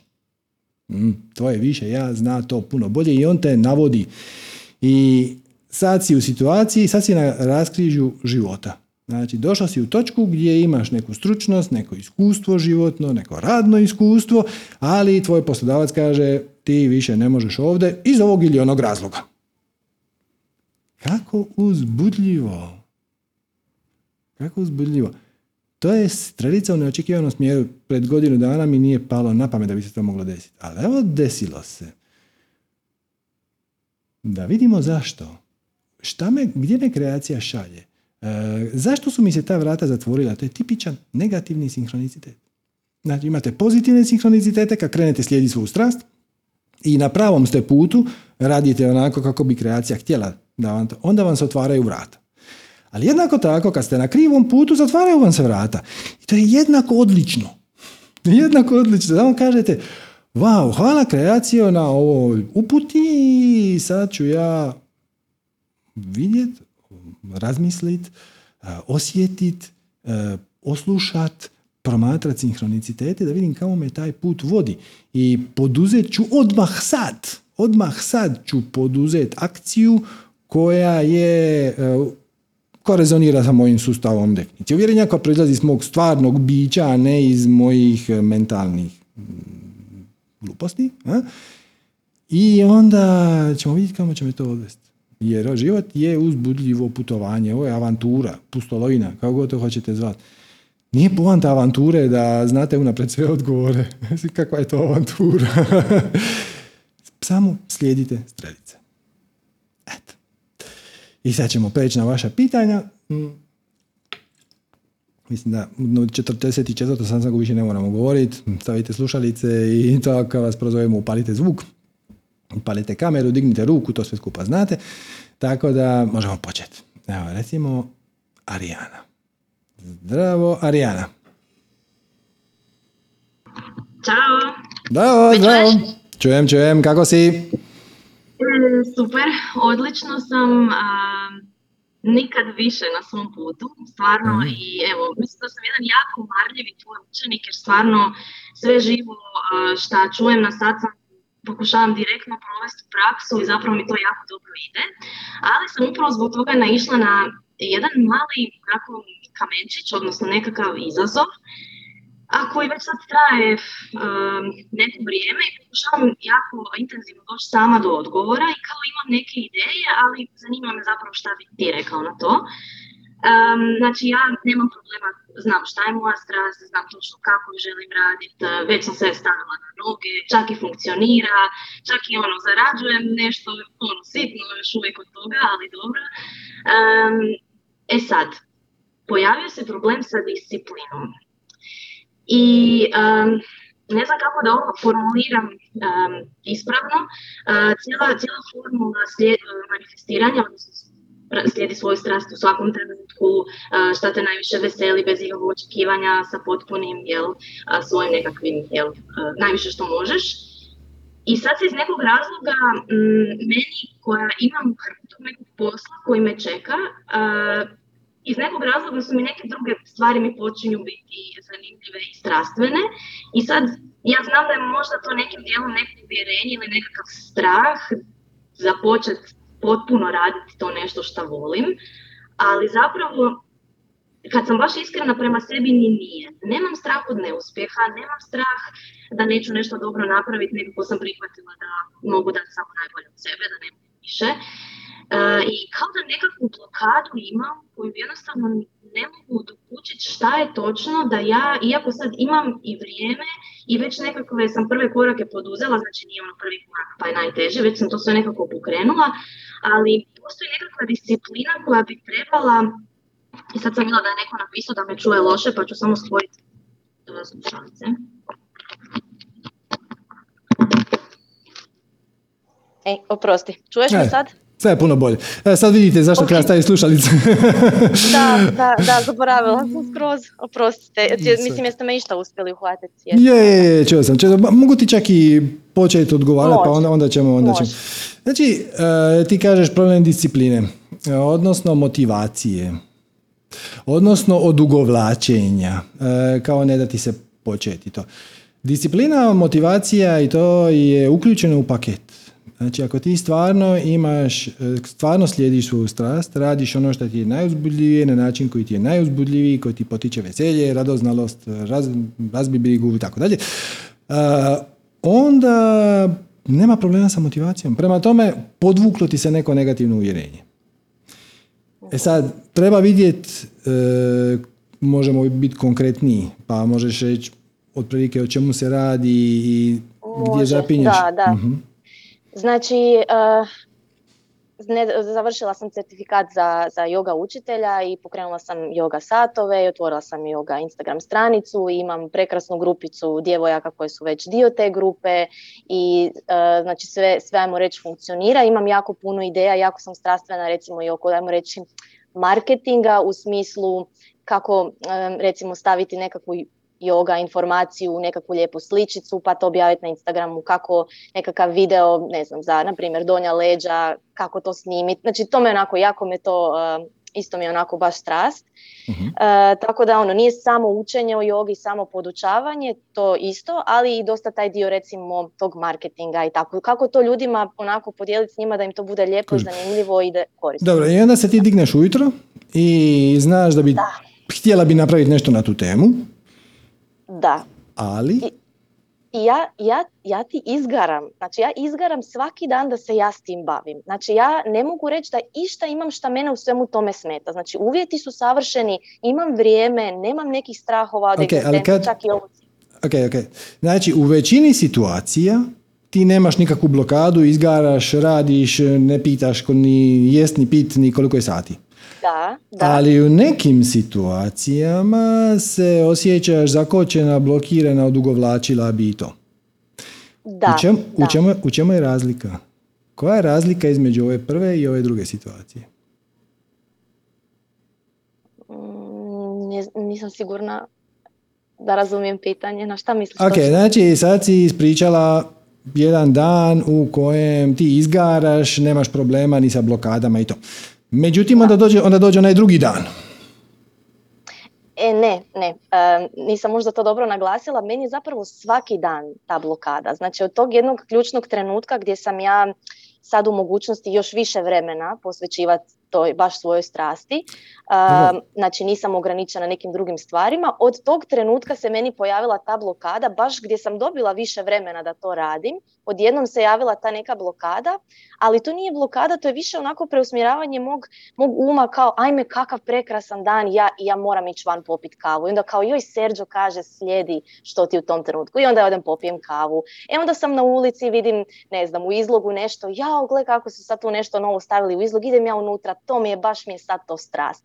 I malo po malo ja primijetim nakon nekog vremena da mene to moja kao neka strast sad odjednom baca na sve strane, a zapravo ne radim na onome što želim da mi postane nekakav posao, jel, jednako strast. I tu se malo izgubim i tu sam, tu sam sad naletila na tu riječ disciplina i možda sam... Da. Ne treba ti disciplina. Disciplina je uključena u paket. E, sad samo pitanje, u trenutku kad ti se probudiš i padne ti na pamet mogla bi prvo popiti kavu tako dalje, zašto ti popit kavu izgleda povoljnije, uzbudljivije, zanimljivije, korisnije za tebe od alternative koja kaže, ne znam, snimi još jedan video za kriva leđa? Pa, rekla sam zapravo prošli put kad smo pričali, rekla sam da uvijek gledam prvi korak i da ne gledam cijelo brdo, ali zapravo mislim da da me to brdo zastrašuje. Znači brdo, brdo posla koje vidim da tu ima, iako ja volim taj posao, možda me onako negdje potajno zastrašuje Možda, možda zapravo količina toga koliko sam ja sama od, sama od sebe očekujem. Možda je to. Možda, možda sam toliko očekivanja da... Evo, sad, sad znači, to sam, to sam ti htio, znači, idemo u tom smjeru, samo sam htio da, da ti to shvatiš. Malo previše si postavila sama sebi očekivanja, odnosno ne slijediš svoju strast bez očekivanja. Ali pazi, ali to ti je, to ti je e, manje efikasno. Manje efikasno. Sad slučajno je to manje efikasno i u tvom konkretnom slučaju zato što ti imaš uh, odugovlačenje i to se skupa.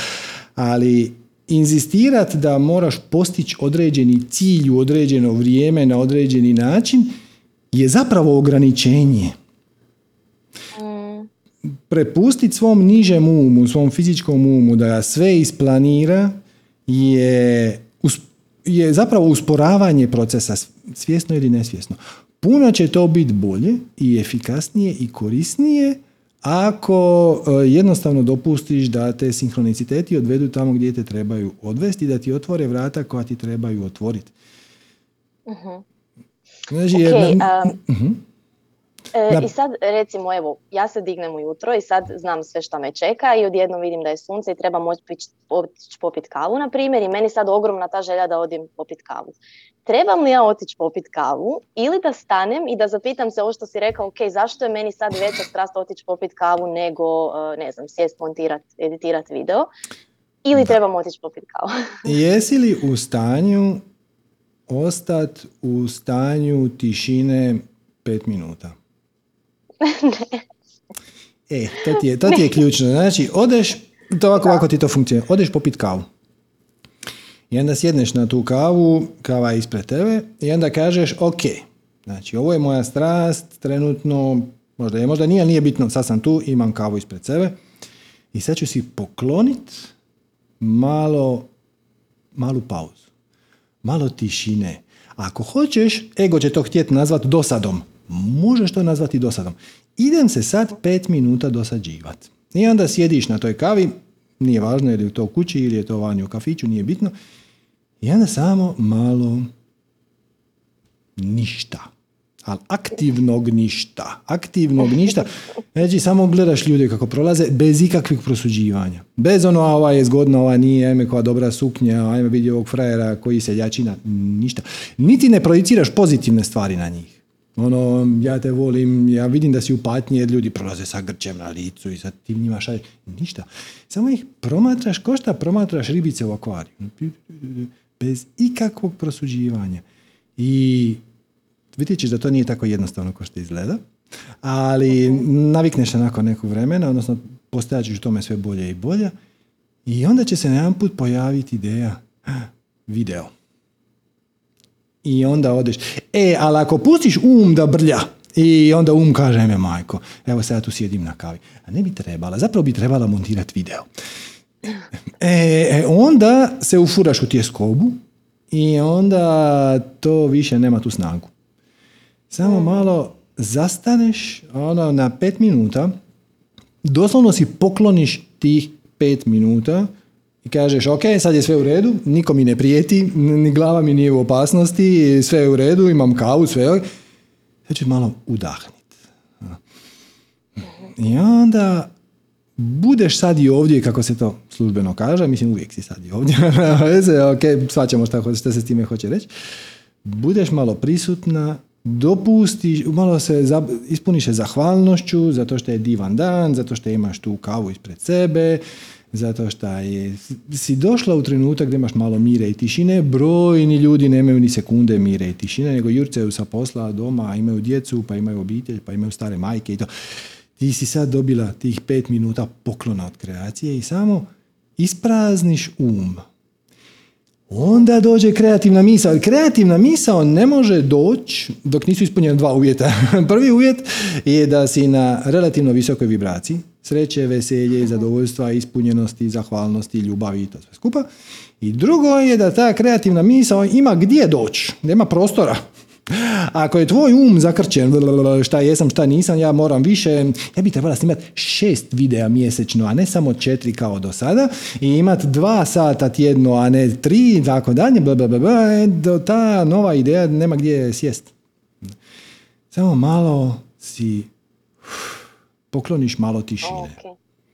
Znači u pravilu disciplina je opet nekakva vrsta, ajmo reći, prisile, da i ovo što kažeš usporavanja cijelog tog nekog procesa koji bi zapravo sam od sebe išao, samo da tu neka moja negativna uvjerenja nisu i nekakve dodatne natrpane misli od dana, da toga recimo nema, mene bi ta moja strast vodila u savršeni ono plan uh, za taj mjesec, plan da. rada. Dakle, disciplina ima svu vrijednost.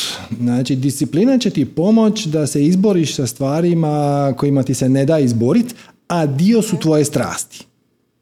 E, možda, e, možda ćeš htjeti jedan dan za svoj yoga studio otvoriti račun u banci i otvoriti udruku. I gle, to ti se ne da. I svačam. Ali treba ti. E, mislim, jedan dan će ti neko pokucati na vrata i reći šta vi radite. Znači, ti reći mi to radimo jogu. Ma nemoj. Pa mislim, ko ste vi, što ste vi, jer imate neke papire, jeste registrirani za tu djelatnost, onda ćeš htjeti e, da ti iz tih članarina možeš plaćati e, najam poslovnog prostora, odnosno dvorane, znači treba će ti neka infrastruktura i to ti se baš možda neće dati. Možda ti je to strast, možda nije, već, meni nije. I onda ti tu disciplina dođe jako dobro. E, I samo disciplina je ograničeni resurs. Nju imaš neku količinu ujutro kad se probudiš i ako je koristiš povremeno, ona je snažan alat. E, ali ako sve moraš na mišiće, onda si u pet popodne mrtav umoran. Hm. Također, disciplina je jako korisna za svoje spiritualne prakse. Koliko god da ti meditirao, radio jogu, šta god već da radiš, ima dana kad ti se ne da. I to što ti znaš da je to najbolje za tebe i da to ima brojne blagodati i benefiti i radit ćete u visoku vibraciju i povezat ćete sa svojim pravim ja, sve je to fantastično, ali na šta, ne da mi se. E, tu disciplina jako dobro dođe. Ovaj, to je Patanjali zvao tapas. Tapas je gorjeti za svoju praksu. Znači šta god da si izabrao, izabrala za svoju spiritualnu praksu, a može biti yoga, može biti meditacija, može biti e, disanje, uđaj, Wim Hof, šta god da je već dio tvoje prakse, koristiš disciplinu da bi to napravio i onim danima kad ti se ne da. Ali inače, inače ako primijetiš da radiš neki posao i da sve ide na mišiće, da se svaki put moraš prisiliti, onda razmisliš e, koji dio mi se tu sviđa, koji dio mi se tu ne sviđa. E, da li mi se više sviđa raditi online ili mi se više sviđa raditi uživo? E, da li bi mi bilo draže da imam više ljudi, da imam manje ljudi? Onda pogledaš ove druge aspekte, da imam partnericu koja će voditi još dva sata iza mene, da nemam partnera, da radim sama, da radim s drugima. Onda štimaš taj proces. Ali, kažem, disciplina je ograničen resurs i povremeno se prisiliš, ali najčešće ne. Ako je to zbilja tvoja strast, imam ti jedan dobar trik. Koja inače vrijedi za svih naravno. Koja god je vaša strast. Ajmo reći da ste pisac. Evo, I sad vi pišete knjigu ili novinski članke, nije bitno novinast. I, probudiš se i ne da ti se. Trik je da se fizički utjeraš u poziciju za rad. Znači, ako si novinar, to vjerojatno znači otvoriti kompjuter, startat program za pisanje i stat pred prazan ekran. A ako, si, ako trebaš odraditi neku jogu, zato što je to tvoja spiritualna praksa, a onda još usput ti je to i profesija, pa ti moraš biti dobra za svoje učenike, to znači presvući se u odjeću za vježbanje, odrolat svoj mat, pomakniti kauč i statu samastiti. E. I onda se kreneš, kreneš samo to raditi. Ako si pisac i nemaš pojma, osjećaš se potpuno prazan, počinje od sredine. Počinje od zaključka. E, napiši podnaslov. E, smisli naslov. Bilo šta. Počinje od onog dijela koji ti je lak. I ako je to tvoja strast, taj se kanal samo otvori. Ponekad treba 5 minuta, ponekad treba 15 minuta, rijetko kad treba više od toga.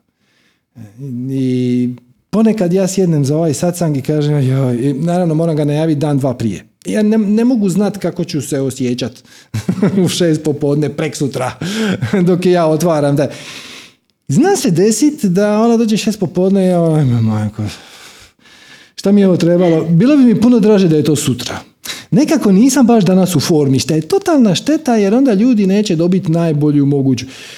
I onda otvoriš taj Zoom i kažeš dobar dan i dobro došli i evo počet. I onda, I onda samo ili primiš pitanje ili imaš neki, ne zapišem neki komentar, pa ćem to komentirati i nakon pet minuta sve teče. To ti je jedan jako dobar trik. Odličan je trik zato što ono možeš, možeš egu reći ma ajde nećemo mi ništa raditi, samo ti dođi u tu poziciju kao da ćeš raditi i vjerojatno kad si već tamo će ti to vjerojatno i krenuti jer je to meni upravo najgore, uopće se staviti u tu poziciju, a kad god sjednem onda, onda to nekako krene. Da. Da. Super, odlično. Od, od, e, mati kažeš, neću ja sad napraviti cijeli set, samo ću, se, malo samo ću se malo rastegniti. I onda ćeš primijetiti da inače radiš, ne znam, sat vremena, ali taj dan kad si se samo došla rastegniti, ne bez neke čvrste strukture, ne moram sad početi sa 5A, 5B, pozdrava suncu, malo ću nešto improvizirati. Onda ćeš shvatiti da si taj dan odradila sat i po. Jer jednom kad krene, to onda je samo teče. Da, odlično, odlično, super. Puno ti hvala još jednom e, na odličan trik i eto, pratim dalje. Ćao. Važe, hvala, bog, bog. Ok, ajmo, ajmo, evo Duška. Zdravo, Duška. Je, samo malo, samo malo. Zdravo. Ćao. Ja sam, mnogo sam srećna, zato što um, ovo je moj u stvari prvi put da ja pokušavam da vas ja dobijem. Super. Uh, ja sam u suštini dobila odgovor na moje pitanje. Znači, bukvalno mm moje pitanje sa disciplinom je bilo slično. mm Ovaj, samo malo da se uh, smirim. Jo, hvala. mm Pre svega ti se zahvalim, uh, stvarno mene su počeli malo i da zezaju, jer ja sam počela da koristim ono tvoje, ja, ja kako interesantno, ja kako zanimljivo, ja kako uzbudljivo, tako da na sve neke izazove odgovaram tako. I sada moram da se nadovežem što se tiče bolnice i što se mm. tiče nas zaposlenih i oni koji radimo ono što volimo. Ja sam medicinska sestra, jako volim moj posao. Međutim, postoji jedan moment, što si ti rekao, dežurstva, pa onda one malo ružnije stvari, jel tako? -hmm. koje su jednostavno sastavni deo posla. I one su takve. znači, um, ako mi njih uspemo da prihvatimo, onda više uopšte nemamo problema s tim što imamo dežurstva, što nas više ne radi noću, mislim, meni se stvarno više ne radi noću.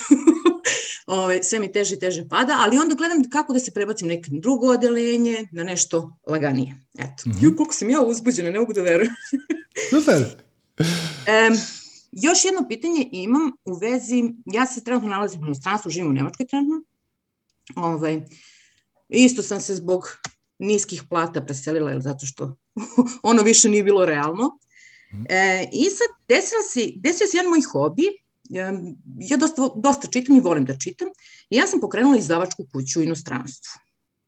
E, Mislim, to nema veze sa, medicin, sa medicinskom sestrom, mada i ima, u noću čitate, da ne zaspete. I sada šta se dešava, ta izdavačka kuća, um, ona je zamišljena tako da posluje um, na teritoriji Nemačke, u Minhenu je registrovana. Međutim, desio se sada jedan moment gde je meni malo dosta svega. Um, sada kada sam upoznala taj deo izdavaštva, kada sam upoznala pisce, pa onda buduće pisce, pa ljudi koji su prvi put izdali knjigu i tako dalje, čini mi se da sam se malo razočarala i uopšte sada ne znam kako da pronađem opet onu iskru zbog čega sam krenula. Jer moj, moj moto je negde bio kao da, da svi dobiju šansu, da svi, ne znam, oštampaju knjigu, da, da kažu ono što imaju. Međutim, ispostavilo se da, da ili sam, ili sam ja to nekako ludo privukla, da su ti ljudi um, ispostavilo se dosta nezahvalni. Ali ne meni zahvalni, nego da imaju prevelika očekivanja. Znači, dobro, dobro, ali ti imaš i očekivanja od njih. Ti patiš zato što ti očekuješ da su oni bolji. Da su normalni. Normalni je relativan pojam. Normalni je znači da su približno na tvojoj vibraciji. E sad, kako se tvoja vibracija mijenja, tako ako se vibracija diže, sve manje i manje ljudi je normalno. Okay. Ako se vibracija spušta, onda je sve više i više ljudi normalno. I postoje brdo ljudi koji operiraju na potpuno jednoj vibraciji doma, recimo sa obitelji, djecom i tako dalje, a na drugoj vibraciji kad su na poslu. I ono što im je, što ne bi doma tolerirali nikad, na poslu samo prihvate jer, jer to je tako, to je normalno. Ali, ali ne moraš. Svačeš, pronađi uzbudljiviji način da radiš istu stvar. Znači, je li tebi to izdavaštvo uzbudljivo? Pa jeste, zašto mi ne nekako stvaranje nečega...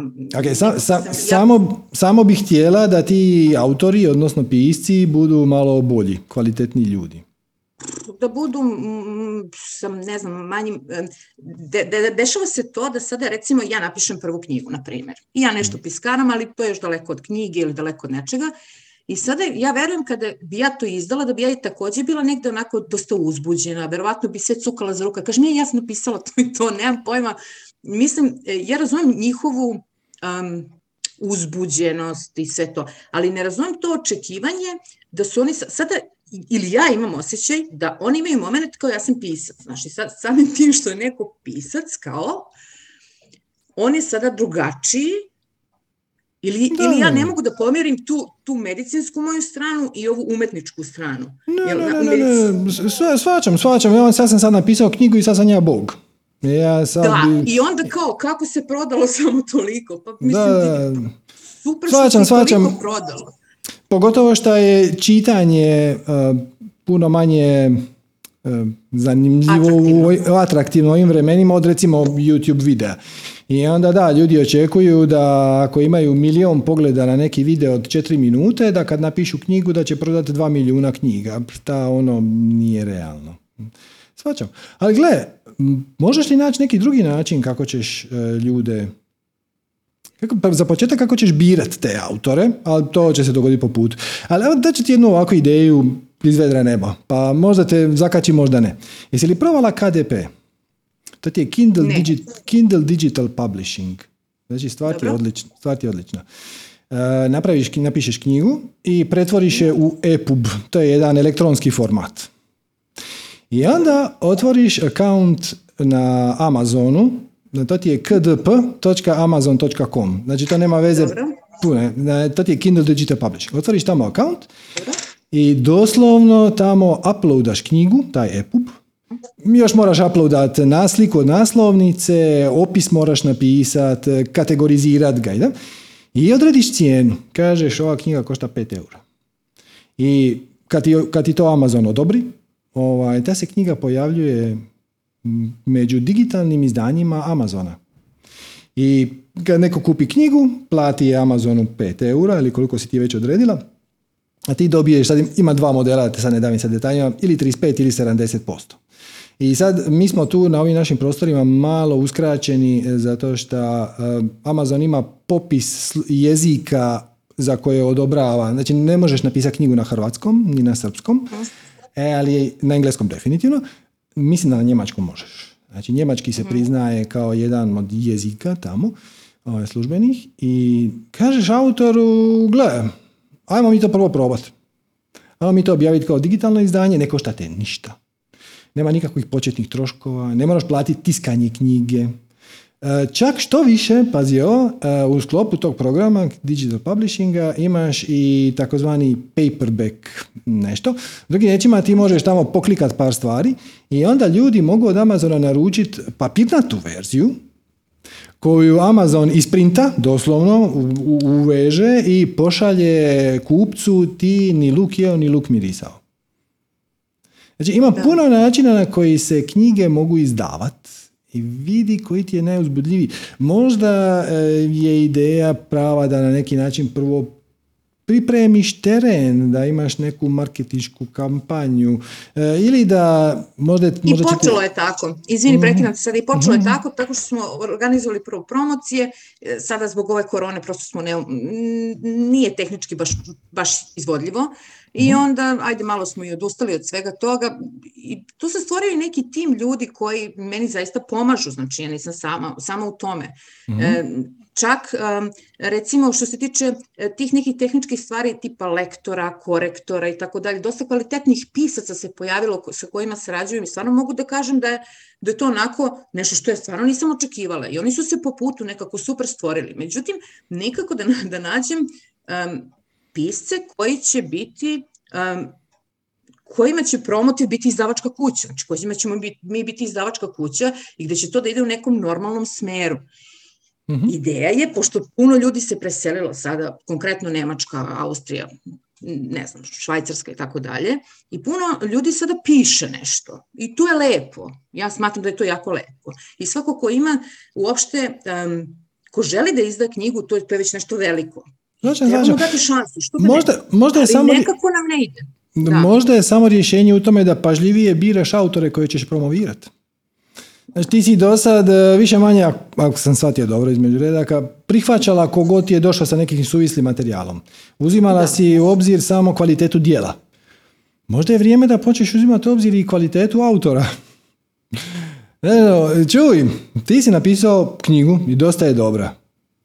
Samo da što ti mi se ne sviđaš ne moraš baš upotrijebiti riječi da ne uvrijediš čovjeka, ali kažeš to se ne uklapa u naš e, portfolio, to nije smjer u kojem bi htjeli ići, ja ću vam preporučiti druge izdavače, samo ih se riješiš.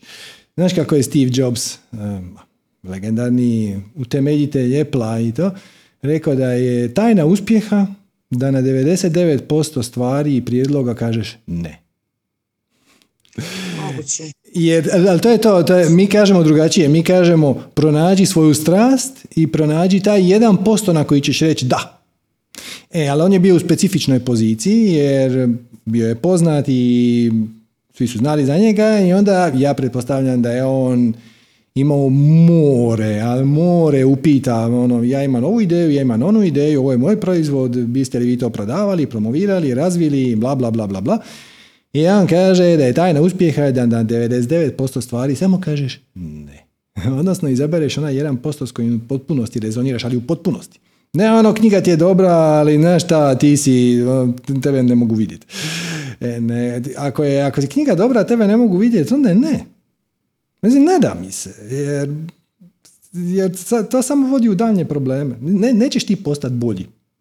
Mislim, možda hoćeš. ok, i onda, onda ćemo pričati ponovo. Ali do tada, ne. Da, to, mi, to mi je bilo, sa disciplinom je onako dosta, dosta izazovno, međutim, stvarno sam dobila dobar, super odgovor ovaj, sada u prethodna devojka koja se javila, zaboravila sam kako se zove. Mm. Um, ovaj, ali tu disciplinu mislim da vučem, ono, da imam izgovore neke, tako, sjajne, sjajna sam u izgovorima, tu sam super. Da, da. Ovaj, mogu, čak, mogu čak i ovaj tečaj na, na, na tu temu da kako najbolji izgovor koji imate. To, tako da, to, ovaj... znači, to znači da si se utrenirala u tome. Mm, to ti, da. isto, to ti isto nešto što se vježba. Jer gledaj, šta god da radiš u životu, ako to radiš svaki dan i često, postaćeš u tome bolja. Mm. Da. Bilo šta. E, neki ljudi su jako dobri u traženju izgovora, neki ljudi su jako dobri u traženju, u recimo ogovaranju u smislu traženja manjkavosti drugim ljudima Mhm. i da. I ako to radiš dovoljno često i dovoljno dugo, postaneš majstor. Ako svaki dan prigovaraš na svaku stvar, da, sjedneš na kavu, a kava a mogla je biti malo veća, a i ovo mlijeko nije dovoljno zagrijano, a i ovo bilo bi bolje da je smeđi šećer. Ako svaki dan prigovaraš, postaneš takav majstor u prigovaranju da onda nađeš prigovore tamo gdje ih niko ne vidi. Tako isto ti vrijedi i za ovo. E, Ako ti e, si majstor u traženju izgovora, vrlo vjerojatno ih radiš često u raznim situacijama, vjerojatno i svakodnevno. I samo to prestani raditi. Ne- nema- kad smo, kad, da, ne moraš imati izgovor. Da, ne moraš imati izgovor. Ako ti se nešto ne radi, kao kaže Steve Jobs, samo kažeš ne. Ne moraš imati ono ne jer znaš kako je bla bla bla.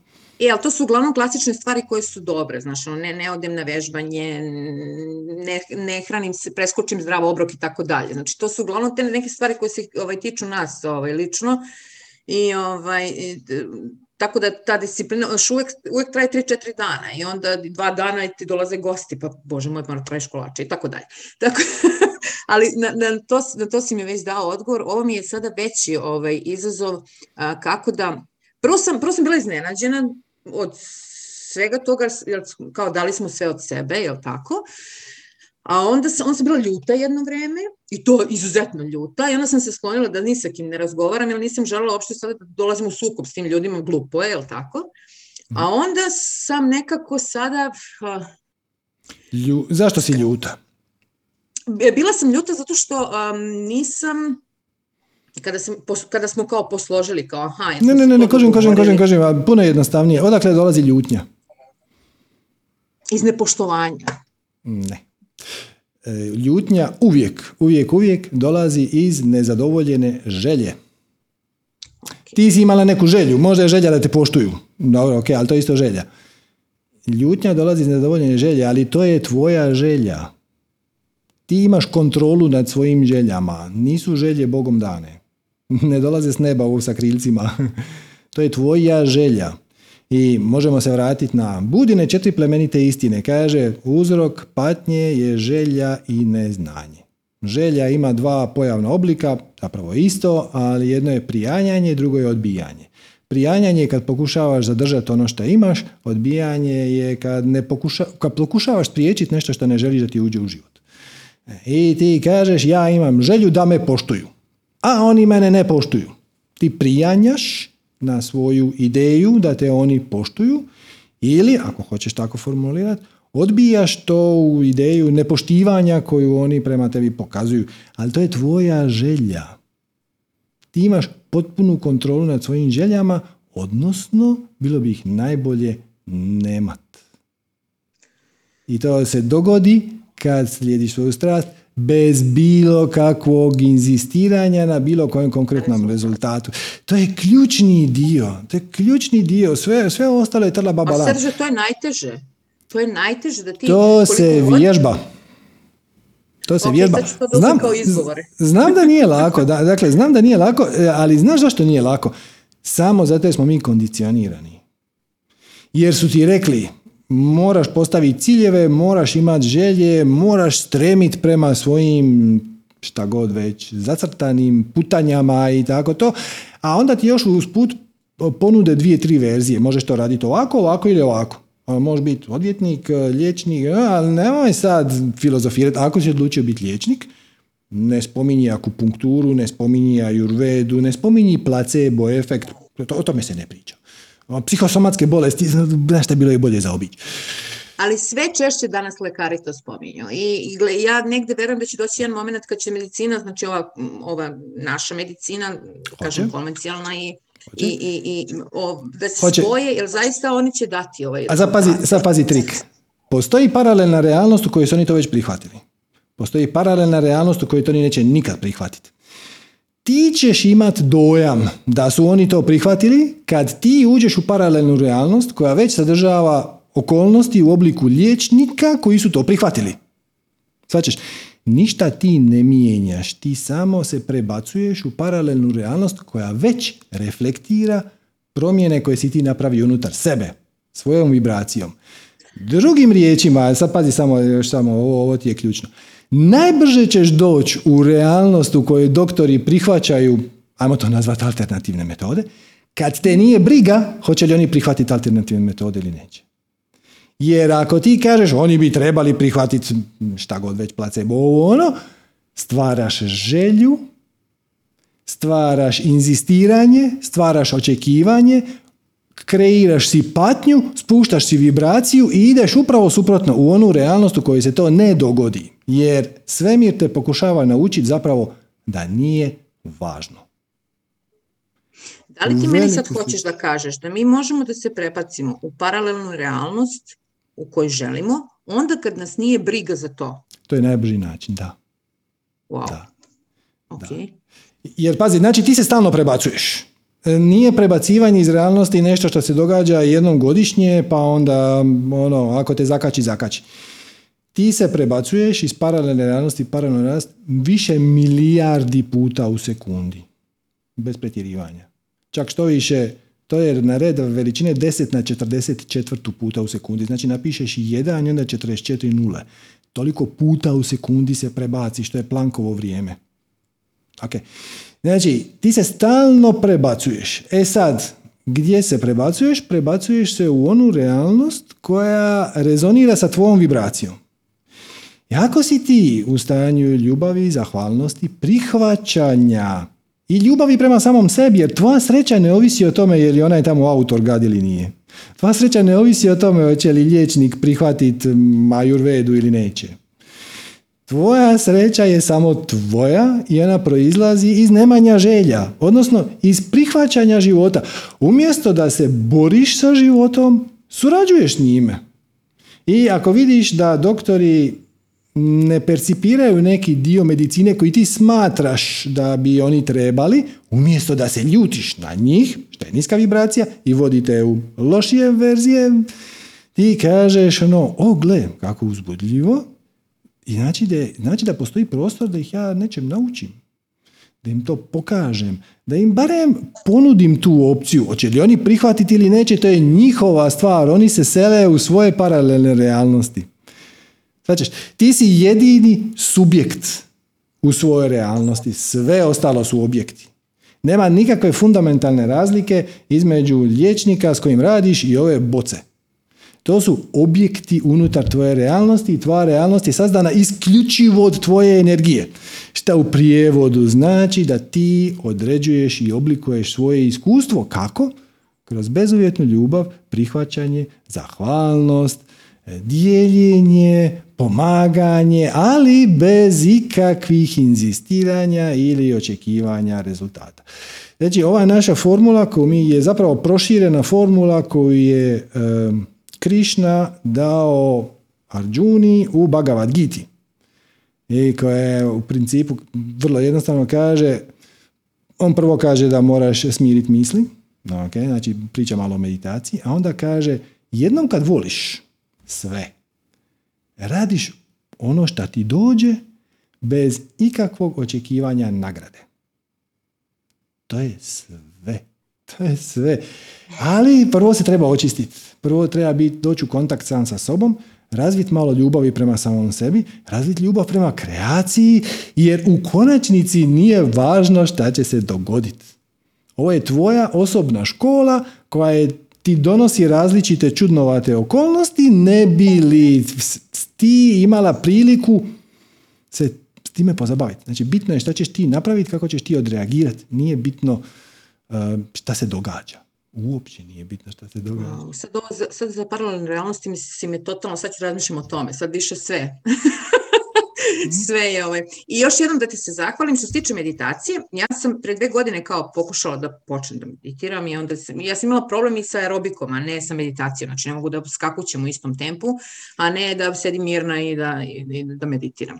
I onda mi je bilo super što sam ja uspela da meditiram ležeći, jel tako? I onda sam slušala tebe kao ne može ležeći. I onda sam se svađala jedno sigurno 20 dana sa tobom, a ako si možda osetio, ja se izvinjam. da kako ne može ležeći kad sam ja uspela. I, ovaj, i mogu ti kažem, uh, isplatilo se, evo zaista sada mogu da izmeditiram, nisu to sati, ali 15 minuta uvek ovaj, mi mm. nije problem i mogu da kažem, ako sam ja to uspela, stvarno mogu svi. Ovaj, I zaista mi je to donelo um, najveću jasnoću u, u svemu. Znači, od, od onih dnevnih stvari do nekih poslovnih odluka do ne znam da. po, čak sam razumela i moju mamu šta da vam kažem tako da ovaj to mi e, se onako dosta sviđa i tu ti hvala da je, pazi ovo, znači, e, to ti se jako nadovezuje na ovo što mi sad pričamo. To da se ne meditira ležečki ima nekoliko razloga. Jedan je energetski, zato što se tijelo postavi u pravu poziciju, poravnaju se čakre i to je ok. Drugi je da ne zaspeš, jer ako legneš često zaspeš. E, ali ima još jedan subtilni razlog koji će vam rijetko ko reći. A to je sjediti na jastuku za meditaciju malo je nelagodno. Znači, nije, nije ono udobno, nije ono fino sam se opustio. To te navikava na to da je život blago nelagodan. I onda ti se to u praksi reflektira na način da kad se s nekim jako ne slažeš i trebalo bi mu uputiti par riječi da mu kažeš da nije to ok što on radi, većina ljudi izbjegne tu nelagodu i ne kaže ništa. Hm? E, ali ako si ti treniran vrlo podsvjesno, vrlo suptilno na to da je nelagoda dio života. Mislim, život je neudoban. Žao mi je što vam to moram reći, ali život je po definiciji neudoban. Stvari ne idu kako si ti zamislio. I ako ih pokušavaš, da, ako ih ti pokušavaš prilagoditi sebi i imati uvijek najbolju moguću sjedalicu i imat, biti tamo gdje te niko neće gnjaviti, raditi tamo gdje će svi biti sretni i zadovoljni, sretno, ali samo je pitanje dana kad će se promijeniti neka okolnost koja će te ponovno dovesti u situaciju da izađeš iz svoje, odnosno da proširiš svoju zonu ugode i da saznaš malo više o sebi. To, je, to, je, to tome služi. Hvala ti puno, ne bi te više zadržavala, evo ima još ruku ovde. Hvala, no, zaista, to što ti radiš, naravno, svi, svi mi smo u početku bili malo, ono, kao, šta je s ovim čovekom, na kraju smo ti svi zahvalni.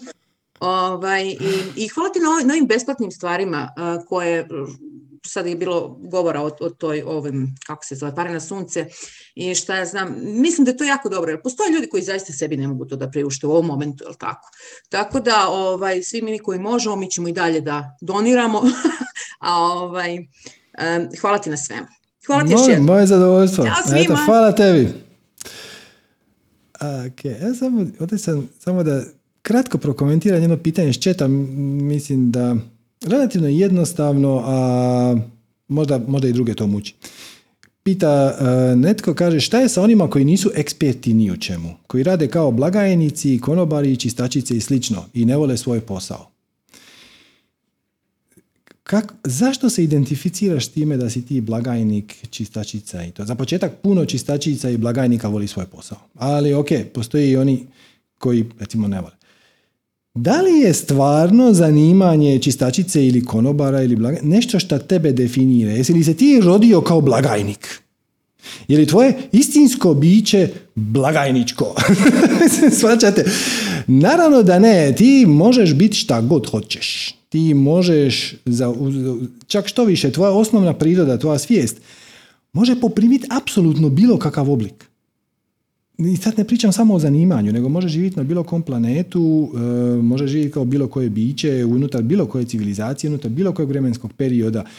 I to što si ti sebe poistovjetio sa blagajnikom, samo znači da nisi otišao korak dalje, nego si slijedio si neke putokaze koje su ti ljudi dali i onda si slijedio i neke sinhronicitete, možda sa 17 godina ti nije bilo na kraj pameti da ćeš biti blagajnik ili konobar, međutim onda ti se ponudio taj posao i onda si ti stvorio u svojoj glavi argumente i razloge, to sve dolazi iz uma, iz nižeg uma, da u tome ostaneš jer je to dobra lova, jer dobivaš napojnice, jer ne moraš puno misliti, jer kad izađeš posla onda si gotov, koji god da si već e, argument sam sebi stvorio. Hm. Ali to samo ne mora biti tako. I kaže, šta ako nisi ekspert ni u čemu? A kako se postaje ekspert? Jel se itko rodio kao ekspert? Neke bebe se rode kao eksperti za plakanje, na primjer, ili nespavanje, ili to, ali tu, tu, tu to završava. Hoćeš li ti biti u nečem dobar ili nisi, to samo ovisi o tome koliko to dugo, koliko često i koliko zdušno to radiš. S koliko veselja? Pazite, zdušno. S dušom. Ako si inspiriran, onda si in spirit. Značite, ako to radiš sa veseljem, pazite, konobar, sad je tu napisan, napisano kao da je konobar onako neko zanimanje koje radiš. Konobari u vrhunskim restoranima su izuzetno cijenjeni. Ono, a onda imate i subspecijalizacije. Znate, ono, imate među konobarima recimo somelijere, koji su specijalisti za vina. Prema tome, šta god da radiš, uključivo i konobara, uključivo i čistačicu, uključivo i blagajnicu, i te kako može biti aspekt nečije strasti. Ako to nije tvoja, ok, potraži nešto drugo šta već jest. Inače, prošli tjedan me izuzetno razveselila, znači sad je naravno panika zato što brojni ljudi koji rade u državnim firmama ne mogu stoći na posao zato što nisu cijepljeni. Da je to drama oko toga, ok. Međutim, bilo mi je zanimljivo e, što u Zagrebu, čini mi se, e, više od pola čistača nije pušteno na posao. Čistači, znači smetlari. To vam je jedino zanimanje u povijesti, ali ovo je povijesna činjenica, ovo nije sad nekakva ono paralelna realnost. Smetlari su jedino zanimanje u povijesti koje u zadnjih 150 godina, kad god su napravili štrajk, su dobili barem nešto od onoga što su tražili. Možda ne sve, ali barem nešto. Niko normalan se ne tuče sa smetlarima. Jer šta se desi kad smetlari naprave štrajk? U roku od 7 dana grad je preplavljen smećem i ljudi dobiju živčani slom. Znači, smetlari uvijek dobiju, ako krenu neki štrajk, ako imaju neki zahtjev, to se riješi. U roku od 7 dana. Prema tome, ono sad, nisu pustili smetlare na posao, bilo, oh, kako zanimljivo. Hajde da vidimo koliko će to trajati. Kakav će se kompromis smisliti za njih, zato što, evo, smislit će se neki razlog zašto bi se njima malo ipak popustilo, jer ako to ne radi. Ako ne radi smeće, ako ne radi kanalizacija, ako nema struje, to se, to se riješi. Dakle, da evo, baš me zanima, pažljivo pratim što će se dogoditi sa zagrebačkim smetlarima, imate moju veliku podršku i zapamtite, ako neko od vas sluša ili možda poznajete nekog, šta god da vi zaključite, ako vi zaključite da se vi nećete podvrgnut e, prisili, to će biti na kraju riješeno. Povijest je do sad to tako pokazala, samo izdržite. ok, ajmo dalje. E, recimo, recimo, Klimentina. Bravo, Klimentina. Bravo, me slušate? E, zdravo, kako si? Dobro, vi kako ste? О, изваредно, е изваредно. Супер, мила ми. А, вака, јас имав некои прашања, ама умеѓувремено сам разрешила их, mm -hmm. кад сте ви причали. Како си жаницитетно? Да, да. Желим да ви се пуно захвалим, јер сте ми пуно служили овие година док држите сацанзе и многу сам порасла и многу се, а, не, мож, не могу да кажам лакше, али многу сам снажнија zbog vas, zbog to što slušam i zbog to što učim. Ne znam da li da postavim jedno pitanje kratko ili da Možeš, možeš, ali samo da ti se ja zahvalim što ti to primjenjuješ. Jer ovo što ja pričam, mogu ja pričat do kraja svemira, dok to ne krenete primjenjivati, to je onako jedna simpatična teorija koja je onako nije previše uvjerljiva u nekim svojim dijelovima. E, ali onda kad krenete, kad krenete to primjenjivati, kad vidite to doista radi, onda se mi poslije možemo zabavljati. Zašto to radi, kako to radi? Jer ovo što mi zapravo promoviramo kroz ove naše projekte, znači nije to samo manifestiranje obilja, to su i sanja Ines i tako dalje, to je posljedica opisa kako kreacija radi. Znači, to vam je ko da dobijete, kupite mašinu za pranje suđa ili veš mašinu ili tako, ili mikser ili šta god. I onda s njim dobijete upute. I onda kaže ono, deterđent se stavlja u pretinac B. Brč, stavi se ovolika mjerica. Onda se priključi na vodu, onda se stisne gumb drugi i onda se okrene tipka broj 3. I ako pratiš te upute, onda stroj radi. A ako ne pratiš te upute, onda stroj, gle, ne samo da ne radi, nego se možeš i ozlijediti. Hmm. Tako da, ovo je samo opis kako kreacija radi i eto, drago mi je da vam je od koristi, ali nismo mi dizajnirali kreaciju, to je dizajnirao neko puno, puno pametniji od nas. Na, mi samo vam dajemo uh, priručnik za korištenje života koji ste zapravo trebali dobiti ono, u osnovnoj školi i vjerojatno jedan dan i hoćete, ali evo, nikad nije kasno. Tako. не могу да, да кажам да медитирам, јер тоа не радим како то треба. Меѓутим, сад сам почела из прошлог сатсанга да применујам оно седење у тишину, слушање свог бича, поступљање по своме бичу и како да кажам, до сада, откад држиш сатсанге, имала сам неки изазове са послом, са менјањем послом, па прекину, прекидачењам посла. Mm -hmm али секад сам колку и да не ми, не ми било лесно, верувала да ќе то испасти због нешто добро и тако е уистину било. Mm -hmm. И сада сам негде где сам задоволна, свакодневно напредувам се суочавам со својим ограничувачем уверенима и тако то, све више и више ono stavljam uh, i pitam se i, i postupljam po onome uh, u svakom času da uradim to što mi je najuzbudljivije. Bez Nekad očekivanja. Radi... Bez insistiranja na bilo kojem konkretnom rezultatu. Da, to je, to je bitan dio kojeg mnogi ispuste često. To mi je malo teško jer kao što ste rekli mi smo uvjetovani bića, ali tako to, na početak kad ste rekli da требамо радити со ким желимо, на начин на кој желимо и каде желимо.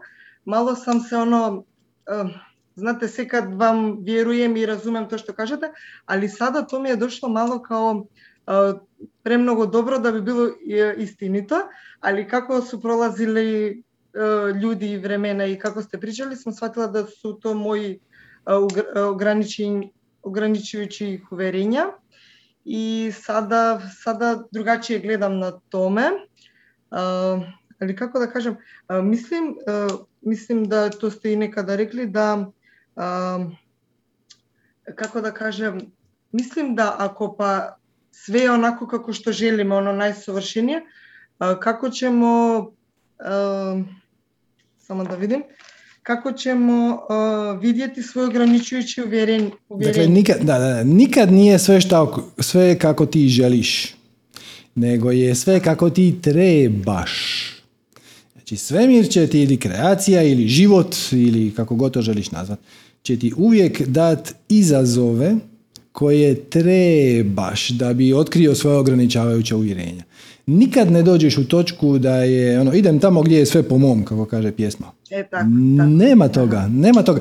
Čak i kad u jednom trenutku, šta se može desiti rijetko, ali može se desiti da u jednom trenutku ti se život posloži ono savršeno. Evo, samo da ovako sve ostane, ne ostane. Može ostati ono tri dana ili mjesec dana ili tako nešto, ali sve se stalno mijenja i prije ili kasnije ti se promijene okolnosti na način koje te ako tako to shvatiš, potaknu na promjenu, potaknu na napredak, potaknu na nešto. Zna se desiti da dođeš u poziciju gdje si toliko koristan društvu da kreacija kaže ok, sad stoj tu malo. I onda to može potrajati mjesec dana, možda i godinu dana, možda i dvije godine. Da ona samo upadneš u rutinu i radiš svoj posao koji ako je zaista toliko važan da tu nema ništa bitno za dodati i oduzeti, te kreacija neko vrijeme pusti. Ali i to prođe. Zato što u nekom trenutku se okolnosti promijene, ti promijeniš realnost e, i dođeš u neku koja ti opet daje priliku za ekspanziju. Tome nema kraja stalno se imaš prilike širiti i širiti i dolaziš na isto mjesto iz druge vibracije. To je isto zanimljivo promatrati. Mhm, mhm, mhm. I još jedno kratko pitanje. Ako jeste nekad, ne znam da li nas Đuro zeza ono, je li ovo stvarno moja strast ili jer sam li tamo kad, kad što treba da, bidem, da budem. Pitanje mi je ako nešto nije naša strast ili posla nije naša strast, ćemo dobiti neke ono, smernice ili nešto će prestati, tako? To, to mogu da budem sigurna, tako? To se, to se može na razne načine, ali ne moraš ti čekat. Znači, definitivno, ako nešto nije tvoja strast, a ti racionalno sebi izracionaliziraš, imaš ti razloge za to. Ovo je sigurno, ovo je lako, ovdje sam ja dobar, ovdje me ljudi cijene i to. E, ali u srcu nisi s time zadovoljan, jer ti taj posao radi ili frustraciju, ili tjeskobu, ili krivnju, ili šta god već. Onda će se, zapravo ćeš privući okolnosti u život koje će te e, potaknuti da nešto promijeniš. Tako da to možeš ignorirati neko kraće vrijeme, E, ali onda dođe poštar od kreacije i onda prvo pokuca, pa onda pozvoni, pa onda lupa šakom po vratima i onda ako ti se uporno oglušuješ od te pozive kreacije da nešto napraviš drugačije, ti ono, razvali vrata i uđe u kuću i kaže ok, ovaj posao više ne možeš raditi.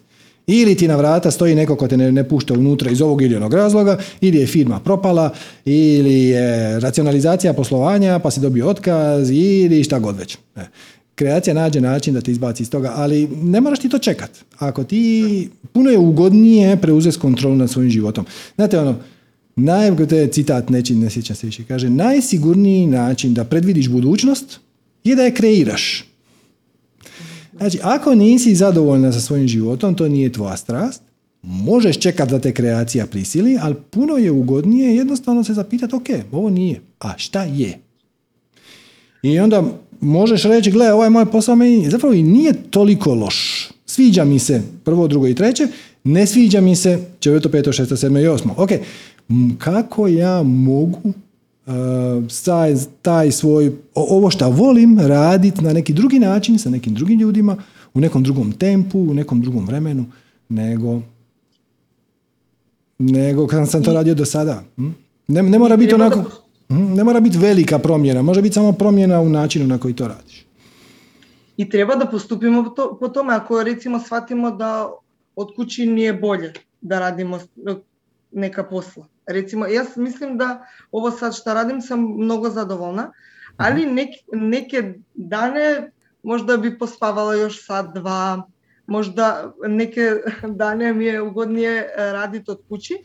Ја вако, мислим да знам зашто ми е то таку угоднија, али јер требамо поступит по томе, рецимо да да питамо јел може те два дана, дана да работиме из куче или треба да се uprko s tome i kad nije teško da se suočavamo sa te neke ne znam da li sta, stanuju otpore onako. Svačam, svačam. Gle, to, to, je, to je igra ovog našeg 3D. Znači, cijela, cijeli izazov života je u balansu. Neke stvari prihvatiš koje ti se ne sviđaju, e, neke stvari promijeniš koje ti se ne sviđaju, a neke stvari vidiš da ne možeš ni prihvatiti ni promijeniti i onda samo tu situaciju napustiš. To su jedina tri razumna odgovora, odgovora ne reakcije. Znači, moraš, ako nisi svjesno biće, onda reagiraš. Neko te naljuti, ti ga, ti ga naljutiš natrag. Osvetiš mu se, uvrijediš ga. Ne. Ali ako si svjestan, šta god da se dogodi, imaš samo tri racionalna odgovora, odnosno smislena odgovora. Ili promijeniš tu situaciju, ako možeš, a ako je ne možeš, možeš li je prihvatiti. Ako je ne možeš ni promijeniti ni prihvatiti, onda odeš. Sve ostalo je samo žalice i E, i da to, to ne vodi ni u šta konkretno. I pazite ovo, znači, naši talenti s kojima smo mi došli, mi nismo došli, mislim nismo ih izabrali. Mi smo došli tu i shvatili smo da imamo talent za glazbu ili nemamo, da imamo talent za slikanje ili nemamo, da imamo talent za brojke ili nemamo, šta god već. Znači, mi nismo izabrali naše talente, ali jednako tako nismo izabrali ni naše sklonosti, a čak ni naš bioritam. I veliko je pitanje da li bi ja sad ovdje sjedio ispred vas da sam ja jutarnji tip. Znači, ja, ja nisam jutarnji tip. Moj mozak moj, počinje raditi u 10 sati. To nema nikakve veze jesam li se ja digao u 4 sata ujutro ili u 10 manje 5. Uglavnom se dignemo ono oko 8 i po 9 i onda dok popijem kavu mozak se lagano uključi. I prije ovog tu posla, mog recimo spiritualnog, ja sam imao korporativnu karijeru i bio sam dosta dobar u tome, nisam bio briljantan, ali sam bio vrlo solidan. Project manager i kasniji direktor i imao sam svoju firmu, desetak zaposlenika i sve to skupa. Velika je šansa da bi ja još uvijek bio tamo. Da sam ja mogu prihvatiti taj koncept da se Mislim, korporativni svijet je u principu svijet ljudi kojima, koji se dižu u 6 sati ujutro i budu na poslu u 8, najkasnije u 9 i ono sve bitno što se odradi, se odradi do podne, meni je bilo neprihvatljivo. Ono, ajmo, ajmo napraviti sastanak, ajmo napraviti sastanak, ajmo šta kažeš u 8? Ne može. Normalno, mislim, mogu se ja prisiliti, par puta sam to i napravio, dignut se i doći na taj sastanak u 8, meni pata glava, ja ne mogu paliti mozak. Ja mogu zapisati svoja pitanja i onda ću ti odgovoriti u 11. E, i sad, naravno, u trenucima dok je bila ta korporativna karijera aktualna, ja sam bio ljut. Za kog vraga ja nisam jutarnji tip, ja sam tako zavidio ljudima koji se dignu u šest, onda malo džogiraju, onda na miru popiju kavu, sjednu na terasu, podvedu svog psa malo u šetnju i onda lagano u osam idu na posao, već je ono pol dana prošlo, idu na ručak u 11 podne, zato što je blago vama. Sad kad pogledam unatrag, možda je to bilo nešto što sam ja sam sebi sa spiritualnog nivoa namjestio kao ograničenje da ne bi zaglavio na korporativnom poslu. Jer ono tamo je bilo, imalo je puno prednosti. Niko te ne gleda čudno, niko te ne prosuđuje. E, možeš biti dio nekog tima, ne moraš se raditi sam. E, ovdje mi na ovom našem manifestiranju i Supernatural, mi smo vrlo mali tim, ima nas nekolicina. Bilo je puno je lakše raditi u korporaciji gdje ima 2000 ljudi i onda se promijeni neki zakon, te samo kaže što će riješiti pravna služba. Ja, to mi je da nemalo. Promijeni se neki zakon, onda mi to iščitavamo i ono, raspitujemo se sami šta treba promijeniti u statutu. E, tako da, sad kad pogledam tu situaciju, ja bih rekao da sam ja odabrao e, taj parametar kako bi me malo usmjerio u ovom smjeru posla kojeg radim sad. Jer moj mozak najbolje radi to, počinje raditi u 10, ali špica mu je negdje oko 5-6 popodne. I, i kad, zamislite da idete tražiti posao i dođete kod poslodavca budućeg i on kaže, dobro, ok, koje su vaše prednosti, a koje su mane? Ok, moja prednost je što najbolje radim u 6 popodne. A mozak mi se ne pali u 8, to je minus. Mislim, Kome treba djelatnik ko najbolje radi u šest popodne? Kad počinju sastanci? u šest popodne? Zašto počinju šest popodne? Jer tako meni pa najviše paše. Može i u pet, može i u sedam, šest je neki kompromis, moglo bi i u osam, ali već oko deset na večer nisam u top formi. Ali da li je to manjkavost, da li je to minus ili je to prednost?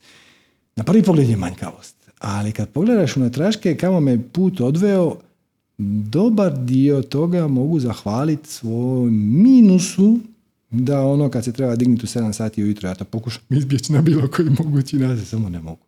Mislim, mogu ih zode hodat kao zombi po kući, ali... Tako da gledaš i svoje prednosti i svoje mane i gledaš šta tebi najviše paše. I može se lako desiti, ćeš doći do zaključka da voliš svoj posao, to ti predstavlja strast. Voliš kolege, voliš ovo, voliš ono, ali nije ti to usklađeno sa tvojim bioritmom.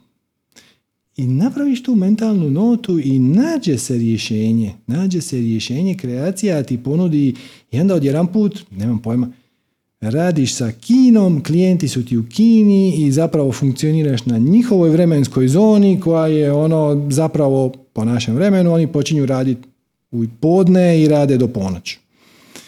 I ne kažeš savršeno. to je za mene. Dobro, dobro. Ti to ima smisla. Znači, nemoj gledati svoje manjkavosti kao manjkavosti. Možda su to samo pozitivni sinhroniciteti koji te vode tamo gdje trebaš ići. Pretpostavljam da ako na to gledam kako ono kako uzbudljivo ili kako zanimljivo, da će mi se ono otvoriti put kao što ti si rekao pa i mentalno i onda će se stvari posložiti i u realnost. Samo, samo poenta je da, da ne gledamo to kao, ja sam mislila da ako takvo nešto pitam, ono kad razmišljam, ako pitam na, rabot, na, na posla, da će to ispast da sam ja arogantna, da previše tražim, da ono... Možda i e, hoće, nisam možda, zahvalna. Aha. Ok, možda i hoće, ali sad je ključno pitanje kako ćeš ti to interpretirat. Možeš reći, kakva šteta, ja sam kriva, ja sam loša, da sam ja drugačija, ja bi dobila ovaj posao, ali nisam dobila ovaj posao zato što nisam dru- drugačija. A možeš i reći, ja prihvaćam sebe takvu kakva jesam, ne mogu i ne želim ići protiv sebe i ovo je pozitivan sinhronicitet. I zahvaljujem kreaciji šta mi je šta ta moja kvaliteta ne rezonira sa onim tamo poslom, poslodavcem, ljudima i to je samo putokaz da idem potražiti nešto drugo. Ne možeš biti sigurna, to je inzistiranje. Ti kažeš ono, ja odem kod poslodavca i ako kažem to, to, to, to i to, onda će on e, misliti o meni loše. Ok. Znači, tu si već postavila očekivanje i inzistiraš na tome da taj razgovor za posao ispadne dobro. Iako nemaš, iako nemaš sve parametre, ne znaš kako bi se tamo osjećala, ne znaš kakvi su oni ljudi, ne znaš kakav je to posao, ne znaš kakvi su ovi šefovi, ne znaš kakvi su, ništa ne znaš. I samo odlučiš, ne- nema nikakvog razloga posebnog za to ti ne treba, samo odlučiš da je to za tebe dobro. U skladu sa četvrtim korakom formule, tako, kaže, šta god da se manifestira, pridijeli tome pozitivan predznak i izvući ćeš pozitivno iskustvo. Bez inzistiranja. Bez postavljanja očekivanja. Ti ne znaš, možda je to, za, za početak možda će poslodavac reći, joj, mi se nismo usudili pitati, ali to je bilo super, da ti radiš od kuće ili da radiš od dva popodne. Ili, znaš šta, mi imamo jednog klijenta koji radi do deset na večer i nama je bilo super da imamo jednog u odjelu koji će dolaziti na posao od dva do deset. Samo to se nikome nikad ne da, ali ti kažeš, meni bi to bilo super. I tako dalje. Ili nađeš klijenta u drugoj vremenskoj zoni. Mislim, kako će se to iz, izrolat, to nije tvoja briga. Tvoje je samo da postupaš u skladu sa svojim bićem. Ako tvoje biće najbolje radi popodne, to fino, uredno naglasiš, ponudiš neki kompromis, mali, ali ne preveliki, a? i vidiš kako će to krenuti. Ili kažeš, ok, neka bude po vašem, pa ćemo za dva mjeseca vidjeti. Može i to. Možda ćeš otkriti da ti to baš paše više nego ono što si mislila da ti paše. Sve je to, znači temeljna igra ovdje u ovom našem 3D je balans. Balans između svega, između muške i ženske energije. Između bit e, poduzetan, a ne bit agresivan. E, bit e, prisutan, a ne bit nametljiv. Bit, to su sve mali sitni balansi i kompromisi i puno prihvaćanja, puno razumijevanja, puno ljubavi prema sebi i prema drugima. Ali u konačnici vanjska realnost je samo odraz našeg unutrašnjeg stanja. I ako si ti prepun ljubavi prema samom sebi, onda imaš i okolnosti koje ti reflektiraju tu ljubav natrag. Jer kreacija nema izbora, to je samo ugledalo. Hvala ти многу. Фала ти на прекрасната енергија и стварно многу мене ми служиш. Предпоставам и на другите и верувам дека е така. Стварно Фала. фала ти многу. Да. Се Hvala најбо. tebi, Ćao. veliko mi je zadovoljstvo. Eto, ćemo se. Ćao. Eto ljudi, to bi bilo to za danas, kao i obično. A Ako vam je ovo bilo zanimljivo ili korisno i htjeli bi da ovo znanje na neki način dotakne veći broj ljudi, vaša donacija će nam svakako u tome jako puno pomoć. E, www.manifestiranje.com kroz donacija svaka donacija nam je zlata vrijedna e, kako bi ovo moglo nastaviti u ovoj formi e, kako je ono bilo na početku rečeno, koju niko ne cijeni.